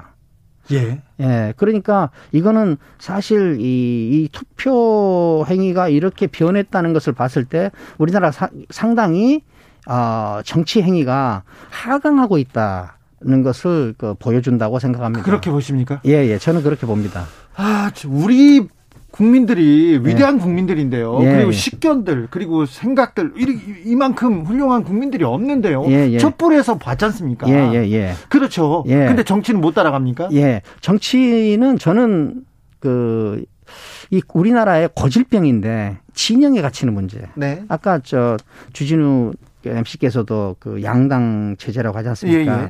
그러니까 우리가 지금 혁신이 잘 안 이루어지고 있는데 모든 혁신은 기득권과의 싸움이거든요. 네. 근데 이 기득권이 양당 체제로 해서 공고화되고 있고 예. 이 공고화된 양당 체제가 진영으로 분열돼 있다. 그런데 이 진영을 진영을 그러면 어떻게 왜 이렇게 진영에 갇히느냐? 진영에 갇히면요 사람이 생각을 하지 않게 됩니다. 예. 또 생각을 하지 않으면 진영에 갇히게 돼요. 왜 그러냐면 진영에 갇히면은 진영에서 정해준 것을 확대 재생산만 하면 되기 때문에 네. 생각을 하지 않아요. 왜 그렇게 됐을까요? 우리가 예. 촛불을 들었을 때는 예, 예. 거의 모든 국민이 마음을 모았지 않습니까? 그렇죠. 예, 예. 선생님이 많이 어, 촛불에 대해서는 설명도 해주고 예, 예. 찬양도 하고 예, 또 예. 분석도 했지 않습니까? 예, 그런데 왜 이렇게 됐을까요? 그런데 저는 그 촛불이 우리 생각을 한 단계 업그레이드 시키거나 네. 우리 나라를 한 단계 업그레이드 시키는 네. 혁명 과정을 네. 어, 수행을 했으면은 네. 우리는 한 단계 더 진화했을 텐데 네. 수행한 거 아닙니까? 저는 촛불이 그 수행을 못했다고 봐요. 촛불이 혁명으로 완수하지 못했어요. 예를 들어서 지금 혁명이 어떻게 이건 나라냐 이게 나라냐 하면서 촛불이 등장했거든요. 예, 예. 그런데 나중에 이건 나라냐 소리를 듣거든요. 네. 예, 그래서 저는 그, 이, 촛불이 성공하지 못한 것이 우리 정치를 한 단계 더 진화시키는 일을 아, 완수하지 못했다. 저는 그렇게 봅니다. 아, 그렇습니다. 예, 예, 예. 네. 아, 네. 자, 사랑한다님께서 안철수 후보가 말하는 게 현실과 동떨어진 철학이라는 게 문제 아닙니까? 이렇게 좀 현실과 떨어진 이상주의자 아닌가 이런 얘기도 있어요. 그런 지적도 좀 나옵니다. 아, 그렇습니까? 네. 아, 그런 지적이 있으면 그러신 거죠. 네. 그런데, 어, 현실과 동떨어졌다기보다는 현실적이다는 것을 설명해 내는데 성공하지 못했다고 저는 봅니다. 아, 예. 예. 알겠습니다. 예. 어, 그렇게 또 얘기하시니까 또 이번 대선에는 또 어, 후보들의 정책보다 배우자들의 리스크가 예, 예. 더 많이 부각됩니다. 어, 이, 예. 이 점은 어떻게 보시는지요? 근데 그 배우자들의 리스크가 부각되는 면이 네. 사실 그 국가 통치라는 것은 네. 배우자의 리스크가 곧 그 이 후보 자신의 리스크로 리스크죠. 바로 연결되거든요. 그렇죠. 예, 예. 그러니까 그게 문제가 되는 것 같아요. 네. 그러니까 저는 어, 배우자의 리스크는 후보 리스크라고 봅니다. 네, 네, 네. 예, 예. 근데 이 이런 리스크가 없는 후보여야 되죠. 아, 네. 예. 그런데 네. 뭐 지금은 그런 그 그, 그 리스크가 네. 있고 그런데 우리나라는 그 그런 리스크가 있고 없고 또 누가 더 리스크가 크냐 작냐를 상대적으로 비교해 버리고 네. 그다음에 리스크가 있더라도 진영에 빠져 있으면은 네. 그 리스크는 사실 그 별것이 아닌 것으로 치부가 되거든요. 그렇죠. 예. 그렇죠. 예, 예. 그러니까 예. 리스크가 있고 어떤 실수를 해도 어, 그것이 어, 국가를 정상적으로 통치하는데 결함이 된다고 하더라도 네. 진영에 빠져 있으면은 그런 결함은 그 사람만 있냐, 저 사람은 없냐 해가지고 이렇게 무화돼 버리는 거죠. 그렇죠. 예. 무속 논란을 봐도 그렇고요. 그렇죠. 예, 네. 예, 예. 어, 조국 전 장관 사건을 봐도 그렇고요. 네. 네. 안철수 후보가 어, 한, 그리는 생각 그리고 철학에 공감하셨다고 하는데 네. 안철수 후보가 그리는 대한민국은 어떻습니까? 안철수 후보가 그리는 대한민국은 안철수 후보하고 저하고 같은 생각을 하고 있는 건 뭐냐? 우리나라는 한계에 도달했다. 한 단계 더 약해야 된다. 네. 그, 우리는 중진국 상위 레벨에 갇혀 있다. 선도 국가로 올라서야 된다. 네. 이것이 이제 저 인식이 같은 거고요. 네. 안철수 후보하고 저하고 같이 만든 그 캐치프레이즈가 부민 강국입니다. 네. 어, 풍요로운 국민이 어, 강한 나라를 만든다. 네. 그 이전에는 나라가 튼튼해서 백석 그 국민을 풍요롭게 만들고 행복하게 하려고 하는 구조였다면은 네. 이제는 국민이 먼저 풍요롭고 국민이 먼저 행복해서 그 풍요로움과 행복으로 국가를 더 강하게 하는 구조로 가야 된다. 네. 예. 그런 비전. 예, 예. 네. 선생님이 보시는 윤석열 후보는 어떻습니까? 뭐 훅 들어갔습니다. 네. 그 윤석열 후보나 그 이재명 후보님들이 사실 그 한 사람이 이렇게 대선 후보까지 온다는 것은 보통 일이 아니지 않습니까? 예, 예. 예, 그런 점에서는 대단하신 분들이죠.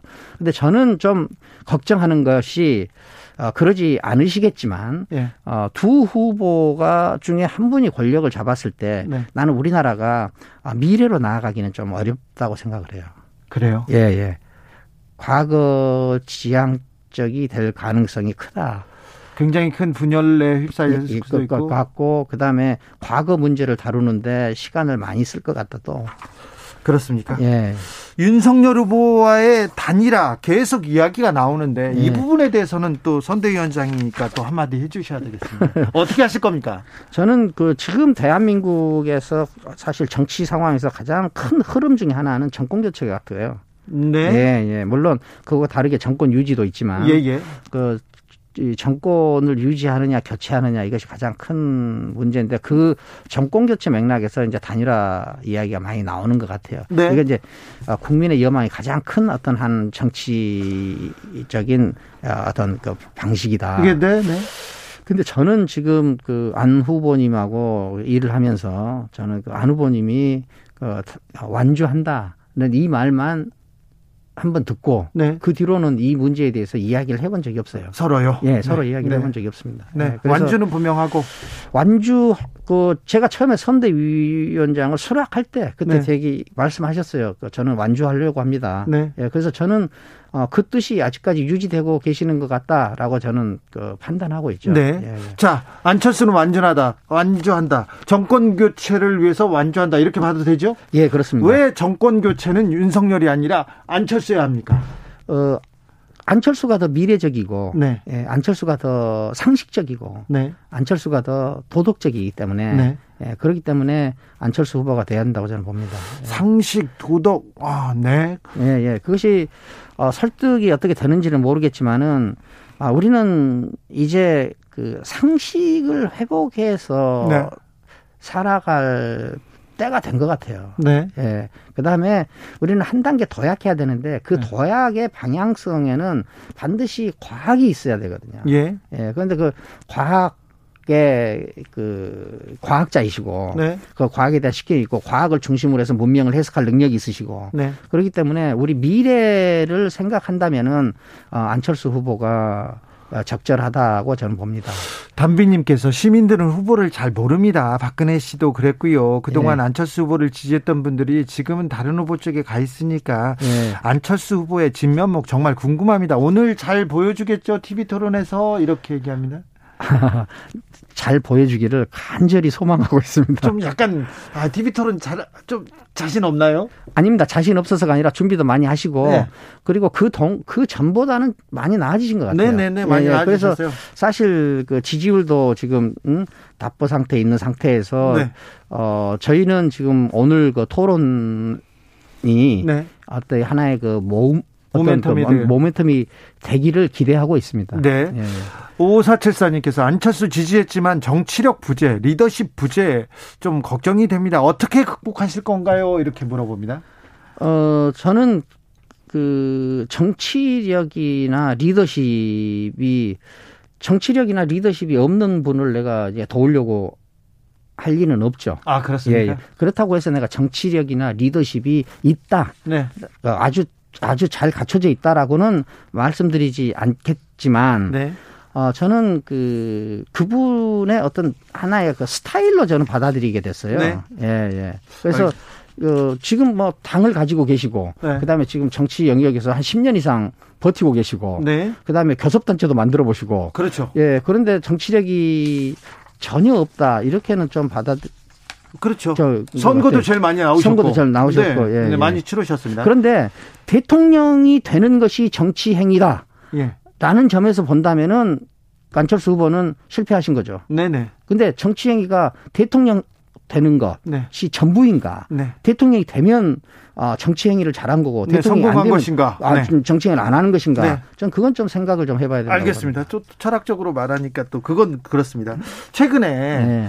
아, 대선에서 예. 이렇게 편가르기. 예. 그리고 차별, 혐오를 예. 좀 부추기는 예, 예. 정치로 점수를 예. 따려는 분들이 좀 있어요. 예, 예. 어떻게 보세요? 아, 근데 그 진영이라는 것이 편가르기거든요. 네. 그런데 이 진영 정치에 익숙한 나라에서는 네. 표를 넣는 데는 어, 편가르기하고 포퓰리즘이 제일 좋습니다. 네. 예. 그런데 우리가 좀 더더 나은 사회를 꿈꾼다면 좀더더 나은 삶을 꿈꾼다면은 이 편가르기로 표를 얻는 행위, 그다음에 혐오를 조장해서 표를 얻는 행위는 네. 어, 좀 자제해야 될 것 같아요. 자제해야죠. 자제해야 될 것. 그리고 자 이것이 나쁘다. 네. 그러면은 유권자가 이것을 심판을 해야 되거든요. 아니 그 나쁜데 나쁜 정치, 혐오 정치로 트럼프가 대통령이 됐지 않습니까? 예. 그래서 트럼프를 따라가려고 하는 사람들도 있어요. 그러니까요. 예. 그러니까 어, 우리가 우리 환경 안에서 우리만의 정치 행위 방식과 우리만의 꿈을 가져야 되는데 네. 아 그러지 않으면은 아, 표 얻는 기술자들을 잘 그냥 쉽게 따라서 하게 되죠. 네. 예. 근데 좀 극복할 수 있을까요? 이런 혐오 정치를? 아, 극복하기 어려울 것 같습니다. 그러면 선생님이 네. 어른으로서 따끔하게 좀 혼내주세요. 네. 저는 제가 아직도 어른이라는 느낌이 안 들어요. 그래요? 예, 예. 아, 선생님 같은 대가들도 그런 생각을 합니까? 어, 저는 아직 어른인 것 같은 느낌이 안 들고. 저도 17세에서 정신연력이 멈췄거든요. 제 정신 연령까지는 제가 공개하지 않겠지만. 네, 근데 저는 거기서 멈췄습니다. 1719님께서 네. 깨끗하신 건 두 후보보다 낫습니다. 그러나 지지율이 계속 떨어지는 이유가 뭡니까? 지금 지지율로 당선 가능성이 있을까요? 안철수 후보를 걱정하시는 분입니다. 예. 어, 지지율이 왜 그렇게 안 나오는지 네. 정말 어떤 게 교과서적으로 보면은 나와야 정상인데 그러게요. 예, 예. 근데 저는 그 우리나라 정치 환경에서 가장 중요한 거는 사실 지금은 아, 진영 정치라고 봐요. 예. 그다음에 편가르기로 돼 있고. 예. 그래서 진영 정치로 이루어진 이 공고한 아, 기득권의 틀을 네. 깨기가 어려운 것 같고 예. 그다음에 그것을 깨려는 어 지혜를 네. 강력하게 발의를 못한 안철수 후보의 책임도 있죠. 예, 예. 예. 그리고 이 국민들은 아 저분이 잘 통치를 할 것인가 안 할 것인가 수권 능력이 있는가 없는가 그렇죠 하는 것을 중요하게 보거든요. 예, 중요하죠. 예, 그런데 이 수권 능력이 있다 하는 것을 어 강하게 보여줘 설득하지는 못했다. 예. 예, 예. 그래서 예, 그, 그 점이 있는 것 같습니다. 아무튼 양강 후보한테 지금 스포트라이트 카메라가 다 마이크가 다 가 있는 거고요. 그렇죠. 제3 후보들한테는 지금 그만큼 비중이 없으니까 없습니다. 네, 예, 보여주기가 예. 어렵죠. 예. 유고 공호님 정치는 쇼입니다. 그런데 지금까지 안 후보는 양보쇼만 했습니다. 양보쇼. 네. 예. 이 제2 CH 배님께서 안철수 극중으로 무엇을 할 수 있을까요? 이렇게 얘기합니다.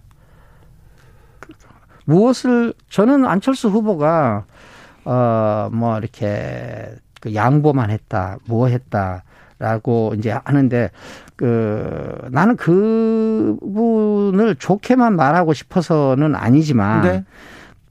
그분의 세계관, 그분의 방식 혹은 그분이 정치를 보는 눈으로는 그때그때 그것이 최선이 아니었을까라고 저는 생각하고요. 네. 아, 그래도 앞에서 말했지만은 그 정치 외부에서 들어온 사람이 네.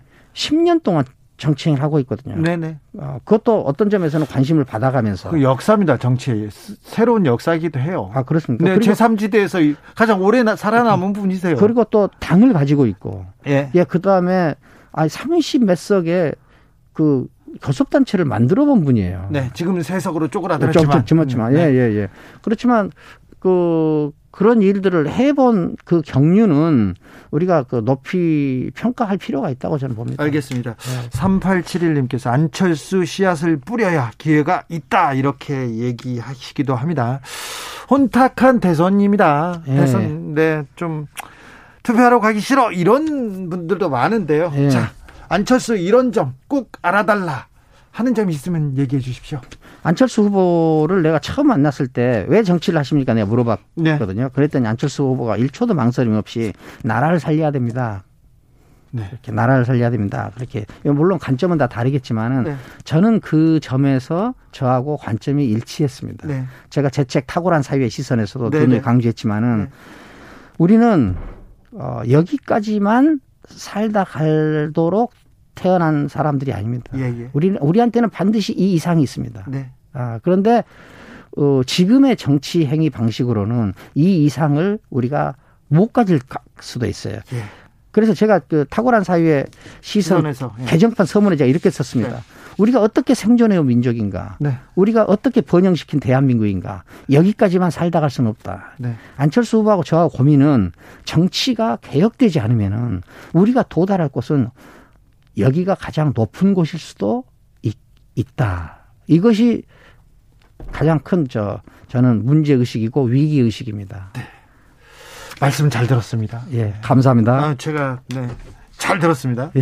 선생님 또 뵙겠습니다. 예, 감사합니다. 아, 선생님이라고 불러야 되는데 지금까지 최진석 국민의당 상임선대위원장이었습니다. 네. 대선을 향해 외쳐라. 하루 한 소원.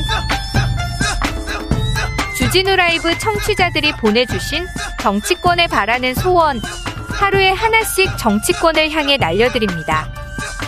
오늘의 소원은 3123님 팬데믹에도 일마하니 하는 과로공화국 대한민국을 위해 지위고와 소득 수준, 직업을 넘은 전국민 주사일제 전격 시행을 소원해봅니다. 대선까지 D-34일 하루 한 소원 내일도 기대해 주세요.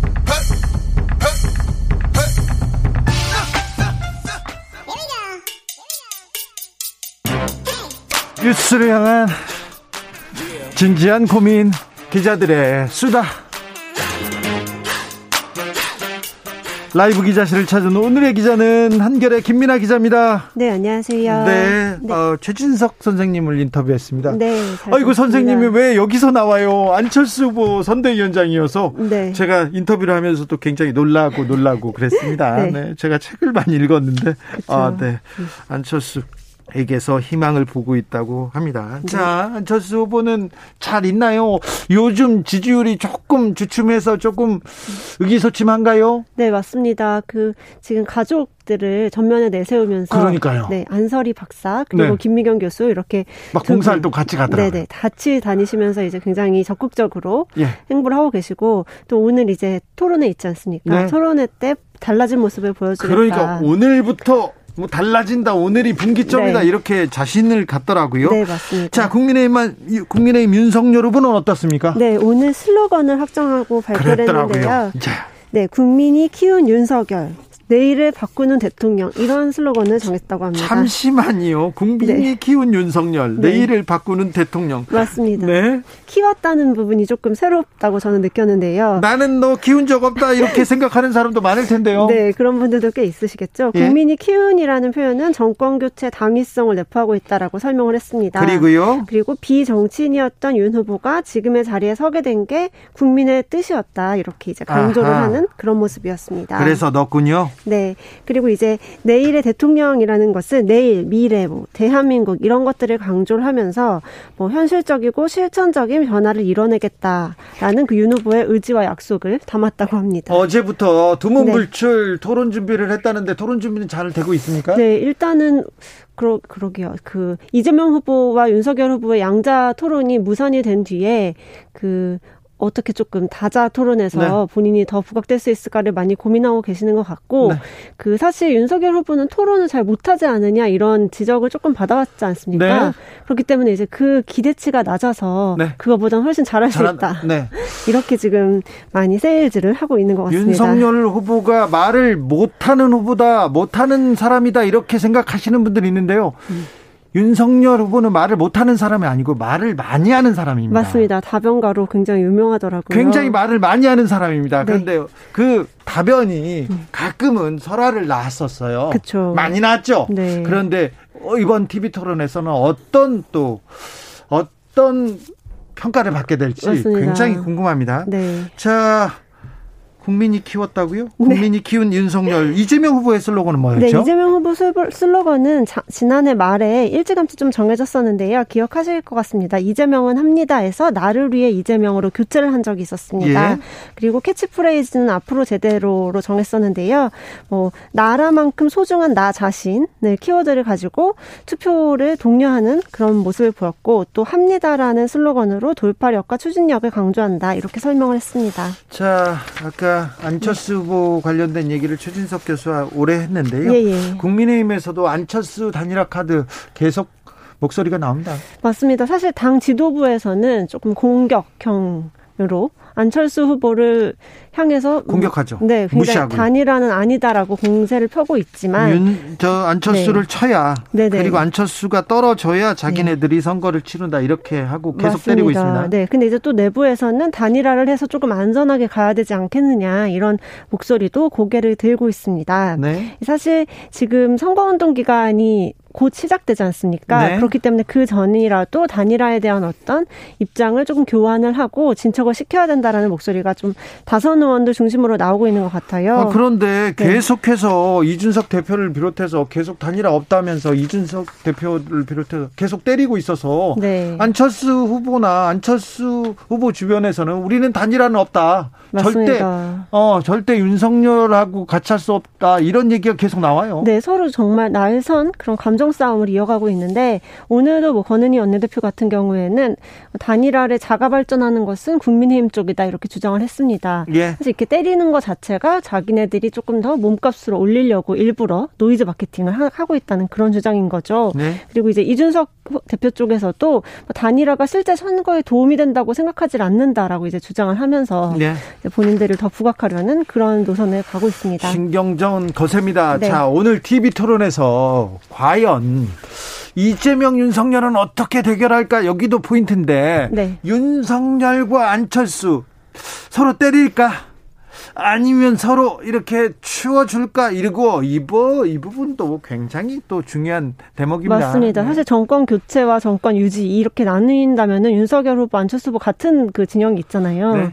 어떻게 조금 협봉을 할지 아니면 서로 이제 더 날석에 피튀기게 싸울지 좀 주목을 할 부분인 것 같습니다. 그렇다면 이재명 심상정 후보는 어떤 또 구도를 갖게 될지 네네. 이재명 캠프에서는 굉장히 걱정을 하거든요. 네. 자, 8588님 윤석열 토론 못 한다고 설레발을 쳐서 도리어 그거 어 잘하네 이만하면 괜찮네 음. 이렇게 될 거니까 두고 보셔 이렇게 네. 얘기하는데 지켜보겠습니다. 네. 자, 그런데요. 예.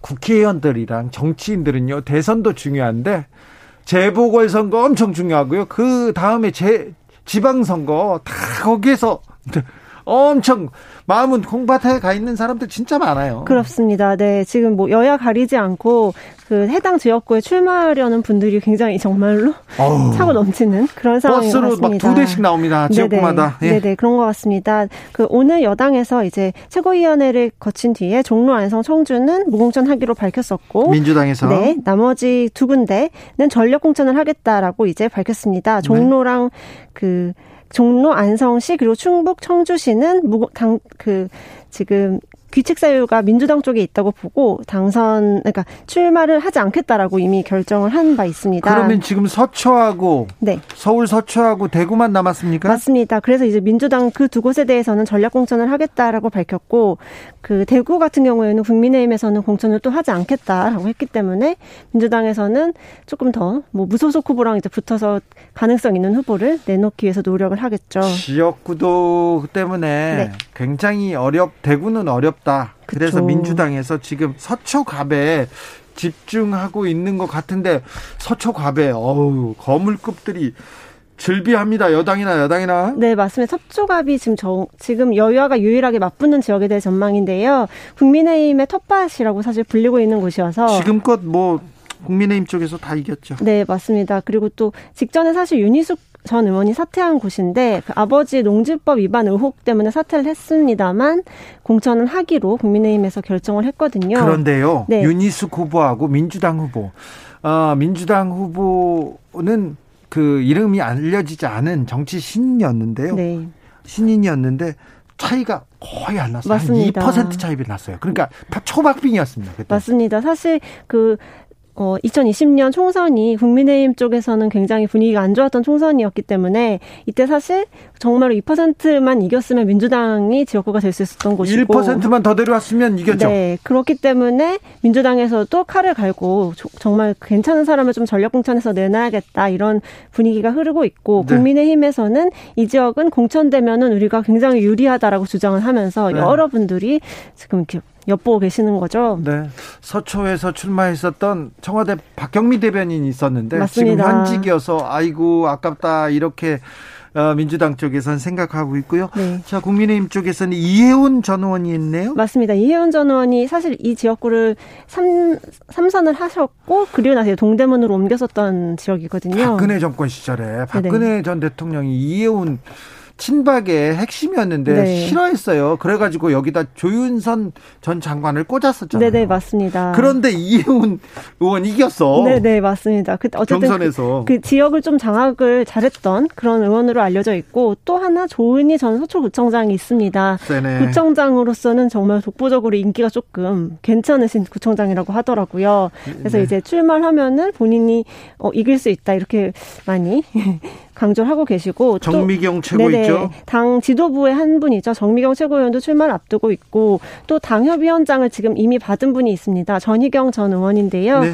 그 20대 총선 20대 국회의원으로서 비례대표 네. 또 보수 여전사 이렇게 불렸던 분이거든요. 네. 또 서초에서 본인이 잘해보겠다 이렇게 조금 출사표를 내밀었습니다. 전옥현 전 국정원 차장도 있고요. 네 맞습니다. 이승현 한국무역협회 부회장 이분은 당 대표 선거에 출마했던 전력이 있으신 분이고요. 그리고 이분 말고도 한 10분 정도가 나오고 싶다고 지금 네네 맞습니다. 네, 네 엉덩이를 들썩거리고 있습니다. 네 사실 공천 방식은 아직 정하진 못했는데 이렇게 긴장이 감도는 지역인 만큼 전략 공천은 하기가 어려울 것 같고 뭔가 좀 구체적인 수치가 있는 경선으로 가지 않을까 이렇게 예상이 되고 있습니다. 알겠습니다. 네. 9832님께서 안녕하세요. 처음으로 문자 보냅니다. 하루 빨리 정치가 좋아졌으면 좋겠습니다. 이렇게 의견 주셨네요.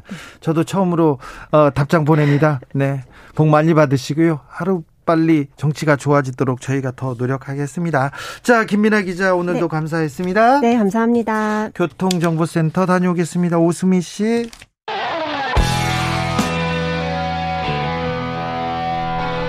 스치기만 해도 똑똑해진다. 드라이브 스루 시사 주진우 라이브.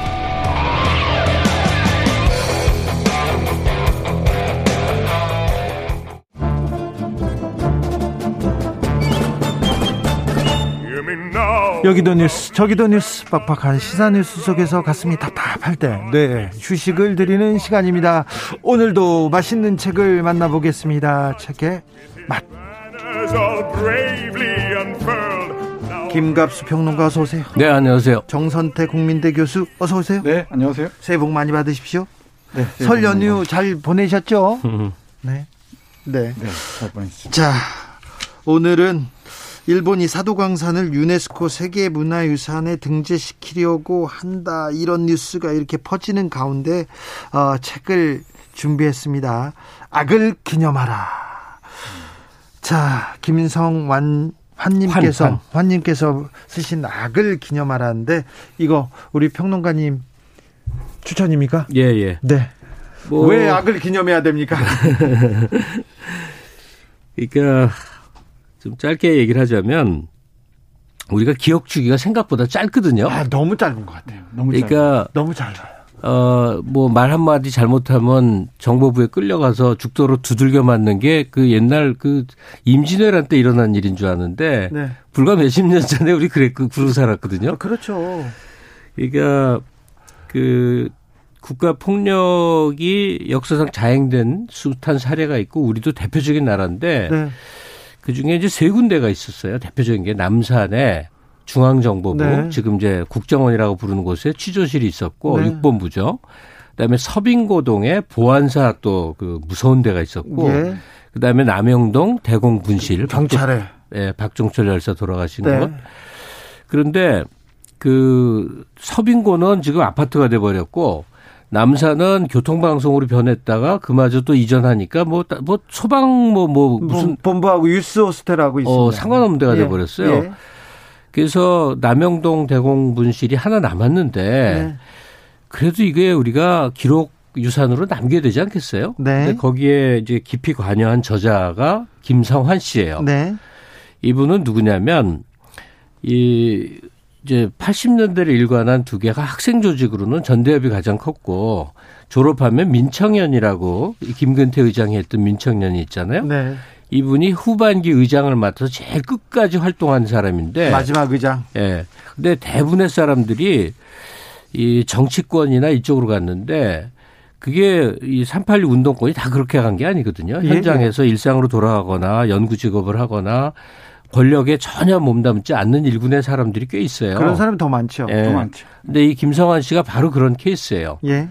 그래서 어쨌든 악을 기념하라는 그 남영동 대공분실을 어떻게 보존할 것인가에 대한 논점으로 시작해서 몇 년에 걸쳐서 이분이 이 독일 나치 제국 시절에 벌어졌던 무시무시한 일들과 더불어 그 기념관들 있잖아요. 예.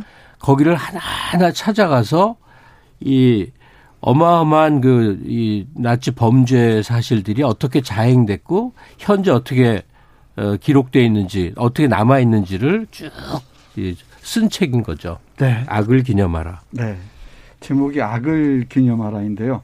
좋은 걸 기념하기도 바쁜데 악까지 기념하느냐라고 생각하실 수도 있는데 그런 말 많이 나오죠. 살인의 추억이란 영화가 나왔을 때 살인을 추억하라는 말이냐 이렇게도 네. 얘기했었죠. 네, 우리 저는 어, 생각하기를 인간의 삶이 조금이라도 나아지려면은 과거에 좋았던 것들을 기억하는 것보다 좋지 않았던 것들, 이 나빴던 것들, 아팠던 것들을 적극적으로 기억하는 게 훨씬 중요하다고 생각하는 쪽입니다. 예. 특히 국가적 차원에서는 더욱 그렇죠. 이 책은 독일의 사례, 독일 제3제국 나치 시절에 자행된 어, 우리가 잘 아는 수많은 학살 현장들, 고문의 현장들을 탐사 또는 답사하면서 여기에 비추어서 한국 국가 폭력의 현장들, 아까 말씀하신 남영동 대공 분실을 비롯한 예, 국가 폭력 현장들을 왜 지키고 기억해야 되는가? 그리고 그걸 바꾸지 않고 있는 그대로 왜 지켜야 하는가? 그 장소성을 어떻게 지켜야 하는가를 잘 보여주는 그런 책입니다. 네. 악을 기억하는 게 중요합니다. 남영동 대공분실 여기 박종철 열사가 돌아가신 곳이고 여기 김근태 아, 전 의장이죠. 의장이, 의장이, 네, 의장이 거기서 거의 생사를 오간 곳이죠. 그래서 네. 노무현 정부 초기에 김근태 그 의장과 함께 남영동 대공 분실에 대해서 여기를 인권 기념관으로 만들자는 얘기를 둘이서 속을 내놓고 한 적이 있었어요. 예. 그런데 얘기를 다 좋아, 좋은 생각이야. 그렇게 얘기를 하더니 한동안 말씀을 안 하시더라고요. 음. 그래서 그 다음번에 제가 찾아가 가지고 아니 그거 어떻게 하자면서 음. 이렇게 얘기했는데 이 책에 그에 관련된 네. 내용이 자세하게 나와요. 음. 주, 주 기자 나는 못 하겠어. 그러면서 거기 생각만 하면 내가 아무것도 못 하겠어. 이, 이 얘기를 음. 하시더라고요. 그래서 아이고 얼마나 이게 상처가 됐구나. 그래서 제가 거기서 제가 잘못했다고 했던 적이 있었어요. 음. 그러니까 근데 오늘 소개하는 악을 기념하라의 내용의 거의 3분의 2, 4분의 3 정도는 이제 독일 관련 이제 이분이 직접 가서 보고 현장 얘기고 예. 그게 자꾸 이제 우리의 그 남영동 대공분실과 이제 연결이 돼서 책이 서술이 되는데 예. 일단 독일의 기억 얘기를 하자면 우리가 생각하는 것만큼 독일도 그 나치 청산을 제대로 한 게 아니라는 거예요. 아, 그래요? 예. 뭐 일본은 음, 말할 것도 없는데 그 내용으로 들어가 보면 사실은 그 짧게 말할 수 없는 이제 독일 내부의 사정들이 있어요. 네. 그러니까 그게 쉽지 얼마나 쉽지 않은 일인지에 대한 이제 설명드린 거죠. 그래도 일본과는 지금 과거를 악을 기념하는 부분에서 굉장히 큰 차이가 있지 않습니까? 이분의 논점으로 이분이 이제 사학 전 국사 전공하신 분인데 서울대 국사학과 출신인데 그 독특한 얘기들이 좀 있는데 뭐냐면 독일이 독일이 나치 청산하는 거하고 우리가 일제 청산하는 건 다르다는 거예요. 어떻게요? 독일은 나치가 자기네들이 만든 악행이라는 거죠. 예, 예. 일제는 우리가 침략을 당한 역사니까. 당했죠. 예. 이건 다른 맥락에서 규탄하고 기록하고 문제를 하는데 이 독일이 나치 청산하는 것과 같은 관점에서 우리가 할 거는 박정희 전두환 시절에 군부 통치의 문제를 지금도 정확히 규명하고 네. 하는 거다. 그러니까 독일의 나치 청산과 한국은 군부 독재와 대응되는 개념이다. 네. 이렇게 봐야 된다고 이제 주장을 해요. 이 저자는. 그 독일의 과거사 청 과거사 청산을 얘기할 때면 늘 하나의 모범 사례로 예를 들곤 하잖아요. 그렇죠. 근데 이 책에 따르면은 일부만 보겠습니다. 이 독일에서도 어이 나치 체제에 대해서 또 히틀러 체제에 서 긍정적인 사람들이 30% 가까워요. 네, 많은데 네. 그 이유가 뭐냐면은 어 이 어, 고속도로 건설을 비롯한 경제 성장, 가족 문화 장려, 낮은 실업률 등등이란 것이죠. 예. 60대 60세 이상에서는 압도적인 지지를 보인다 그래요. 지금요? 네, 지금도. 그러니까 아, 잘 먹고 잘 사게 해주면은 무슨 일이 있었어도 용서된다는 거죠. 또 하나는 아, 히틀러야말로 아주 유명한 이 환경주의자 아닙니까? 그리고 비건이기도 하고요. 그렇죠. 그런 점에서 이, 이 젊은 세대로부터도 히틀러가 새롭게 평가되고 있다는 얘기도 있잖아요. 애견인이지 않습니까? 또. 그러니까 이 마지막까지 이 개를 그렇게 네. 사랑하지 않았습니다. 네. 그러니까 이 반려동물을 좋아하는 사람들에게 히틀러를 물으면 어떻게 대답할지 그런 질문들을 다른 각도에 던져봐야 할 것 같습니다. 아니, 그 기억주의가 짧다는 의미가 2차 세대, 세계대전과 그 유대인 학살로 어마어마한 사람이 죽었을 때는 나치는 정말 인류가 만든 재앙 중에 재앙, 있을 수 없는 일로 다 같이 규탄을 했는데 음. 이제 세상이 많이 세월이 흘러서 평화 시기가 오니까 그 전쟁의 공포와 살육의 무서움은 어느새 그냥 이렇게 이렇게 지쳐지고 소설이나 영화화 돼 버리고 어, 이 히틀러나 나치 다른 측면을 갖고 갑자기 그걸 옹호하는 집단이 막 생기는 거예요. 그렇죠. 근데 한국도 똑같은데 이 민주화 운동 과정에서 그, 고, 그 억압으로부터 벗어나는 동안에는 모두 한 마음이 됐는데 네. 우리도 이제 한, 한 30년 가까운 이제 민주화 과정이 되니까 그 군부 독재 시기에도 이렇게 좋은 점이 있었다 해갖고 양면을 보는 게 아니라 거꾸로 그쪽에 확 동화되는 사람들이 많아지는 네. 이제 그 분위기가 된 거예요. 최근 몇 년간 음, 네. 심각한 문제입니다. 최근 2, 3년간 그런 생각을 한 사람들이 진짜 많습니다. 많아졌어요. 네. 그것도 의도적으로 확산 유포하는 사람들도 있고. 그렇죠. 정치적으로 이용하는 네, 그렇죠. 사람들 이용하는 사람들도 많고. 그러니까요. 그래서 지금 지금 이 정권을 가지고 지금 독재라고 하고 네 민주주의를 말살했다고 약탈했다고 이렇게 얘기하지 않습니까? 그러니까 예를 들면은 제가 잠깐 말씀드리자면은 나치의 이 범죄 딱 떠오르는 유대인 학살만 얘기하잖아요. 예.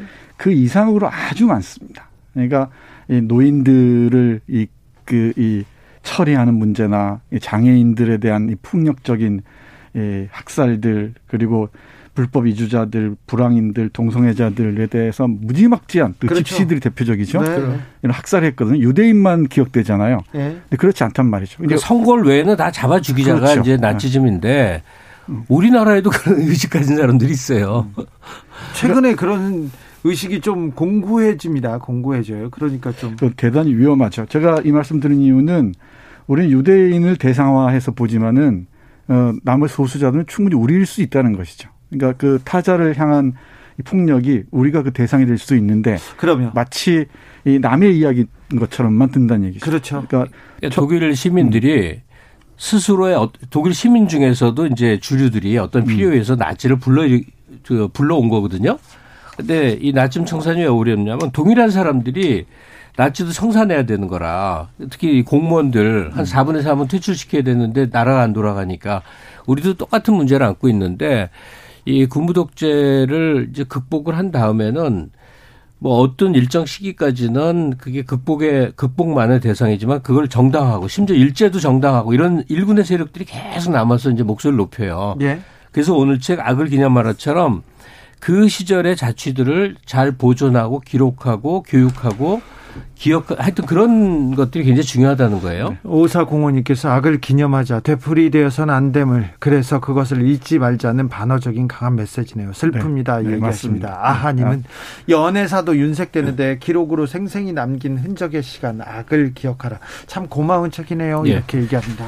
근데 뭐 짧은 시간이니까 제가 기회가 없을 것 같아요. 지금 이 책을 읽다가 정말 그 꼭 하고 싶은 얘기 하나 있어서 얘기를 드리겠는데요. 그 악을 기억하는 방법에 대해서 가장 그, 그, 좀 반성을 해야 될 곳이 있다고 생각해요. 네. 물론 이견이 있을 수도 있겠지만 이게 제 주장이에요. 예. 그, 제 세대들은 5.18 광주일을 자기가 겪은 것처럼 기억할 만큼 이 흔적이 크거든요. 네. 상처, 아픔 큰 사람들 많습니다. 네. 근데 그 5.18이 뭐 위대한 정치가가 하라고 해서 했나요?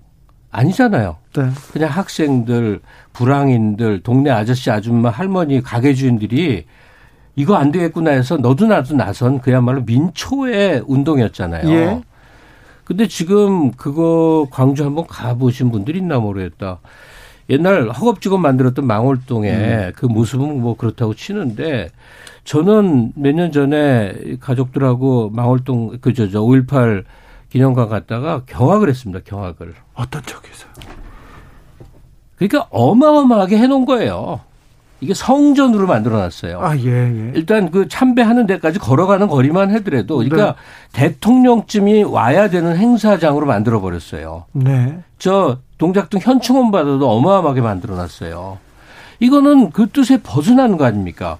접, 광주 내에서 접근성도 각 좁고, 그 다음에 그 당시 그냥 골목에 학교에 그 사람들이 그 뜻을 다졌던 것처럼 나름대로 소박하면서 의미 있어서 그 지역을 여행하는 사람은 그냥 한 번씩은 그냥이라도 가보게끔 이런 이런 뜻깊은 장소가 돼야 되는데 이거 무슨 거대한 정말 너무나 어마어마한 거예요. 안 가보신 분들은 그거 모를 겁니다. 가보신 네. 분들은 알 텐데 기가 질리고 음. 위압감이 느껴서 음. 5.18이 여기를 갈 수가 없게 해놨어요. 이게 네. 기억하는 방법에 왜곡된 대표적인 방법이라고 생각해요. 네. 제 식으로 어, 풀어서 말씀드리자면은 기억을 신성화할 때 위험성입니다. 그러니까 이, 이 책에서 계속 얘기하는데 어, 현장을 장소성을 그대로 지켜야 중요한 어, 지키는 게 중요한 거지. 그 여기에 어떤 어, 새로운 그 뭐랄까 색채를 가하고 기념관을 짓고 하는 순간에 그 기억의 생동감이 싹 사라진다는 겁니다. 아, 그러니까 그런 부분도 지적하셨군요. 네, 아우슈비츠 현장 같은 거 보시면은 정말 황량하잖아요. 황량한 풍경들을 그대로 두잖아요. 아, 저도 아우슈비츠 갔었는데 네. 그 시절이 그대로 남아 있거든요. 그렇죠. 캄보디아에 폴포트 그때 학살 200만 음. 학살 그 기념관도 갔었는데 솔직히 말해 해골이 그대로 놓여 있어요. 이게 중요한 건데 지금 이 저자가 되게 안타까우면서 쓴 얘기가 이 남영동 대공분실 7층 건물이거든요. 네. 칙칙하고 저도 가본 적이 있는데 검거 칙칙하죠. 예, 네, 그걸 보존을 안 하고 그걸 다, 다 이리저리 해갖고 기념관을 거대하게 새로 짓겠다는 움직임이 굉장히 커서 지금 그렇게 될 판이에요. 근데 왜 그렇게 거대하게 어마어마한 기념으로 하냐고 있는 그대로를 하고 사람들이 마음에 와닿아야 될 것 같은데 그래서 우리가 민주화 운동이 얼마나 자랑스럽고 소중한 거예요. 그거는 거대한 진물 건물을 지어서 무슨 관광지화해서 되는 일이 아니거든요. 음, 그리고 이 책에서 어, 눈길을 어, 제 눈길을 끌었던 게 뭐냐면 조선 총독부 있잖아요. 김영삼 네. 정부 때 네. 총독부를 해체해서 독립기념관으로 이, 이, 이 부분만 가져갔는데 이 저자는 거기에 비판적입니다. 이 네. 부끄러운 역사를 그대로 두어도 충분히 우리는 얘기할 수 있는데 민족 정기를 보원한다는 이름으로 조선 총독부를 없애는 게 문제라는 거죠. 그러니까 아니 저자는 그렇게 생각하고 또 음. 거기에 대해서는 또 반대하는 분도 많으니까요. 어, 있을 수 있죠. 네. 뭐 저도 이건 저자에 동의 안 하고 네.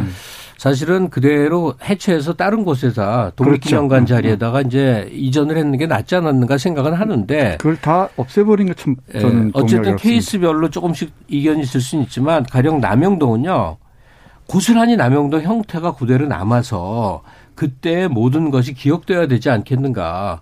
지금 건축가들이 나서서 어마어마하게 거대하게 좀 굉장히 멋있어질 거예요. 근데 그게 중요한 게 아니란 말이죠. 마치 5.18이 너무나 어마어마해갖고 다가가기가 무서워질 만큼 음. 해놨듯이 그렇게 되면 안 된다는 음, 감당할 거죠. 수 없을 정도로. 경찰이 경찰이 실제로는 그 현그 그 모습 그대로 보존하는 걸 원치 않더라고요. 음.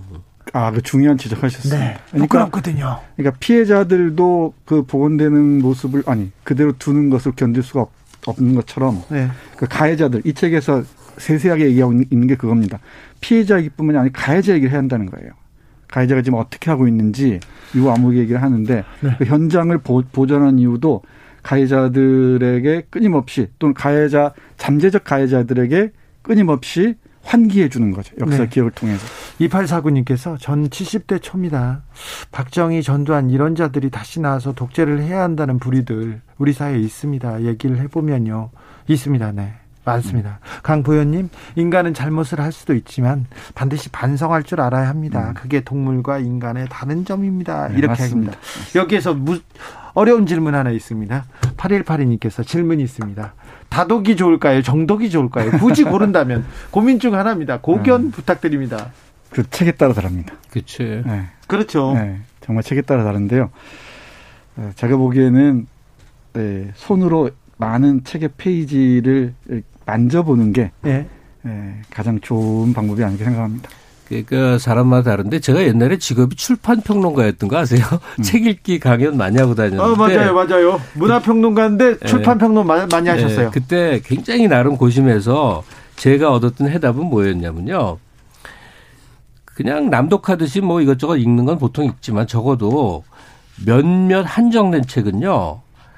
다섯 번, 열 번을 읽더라도 맞습니다. 완전 씹어 삼키는 책 꼭 있어야 돼요. 음. 그게 있으면 자기가 뭐든지 연역하는 이 뭐죠? 미천이 된다고요. 네. 저그 윌디란트 서양 철학서가 음. 웃기는 책인데 그걸 하도 재밌게 봤더니 그다음에 어떤 경우에도 거기서 이렇게 유출을 해서 하는 게 생기거든요. 어, 네. 그러니까 자기가 무기로 삼을 어떤 책이요? 하여튼 좀 아, 누구나 자기가 좋아할 그렇죠. 분야에서는. 네. 씹어 삼키라 하는 거예요. 수없이 여러 번 읽어서 그게 꼭 필요한 거죠. 4151님께서 제일 좋은 거는요. 정독으로 다독. 네. 맞습니다. 근데 그거 뭐 요즘은 어렵잖아요. 네. 책을 읽는 분들은 또 음. 책을 손에서 놓는 게 굉장히 어렵습니다. 그러니까 음. 책하고 친구가 되는 걸 권합니다. 먼저. 제일 중요하죠.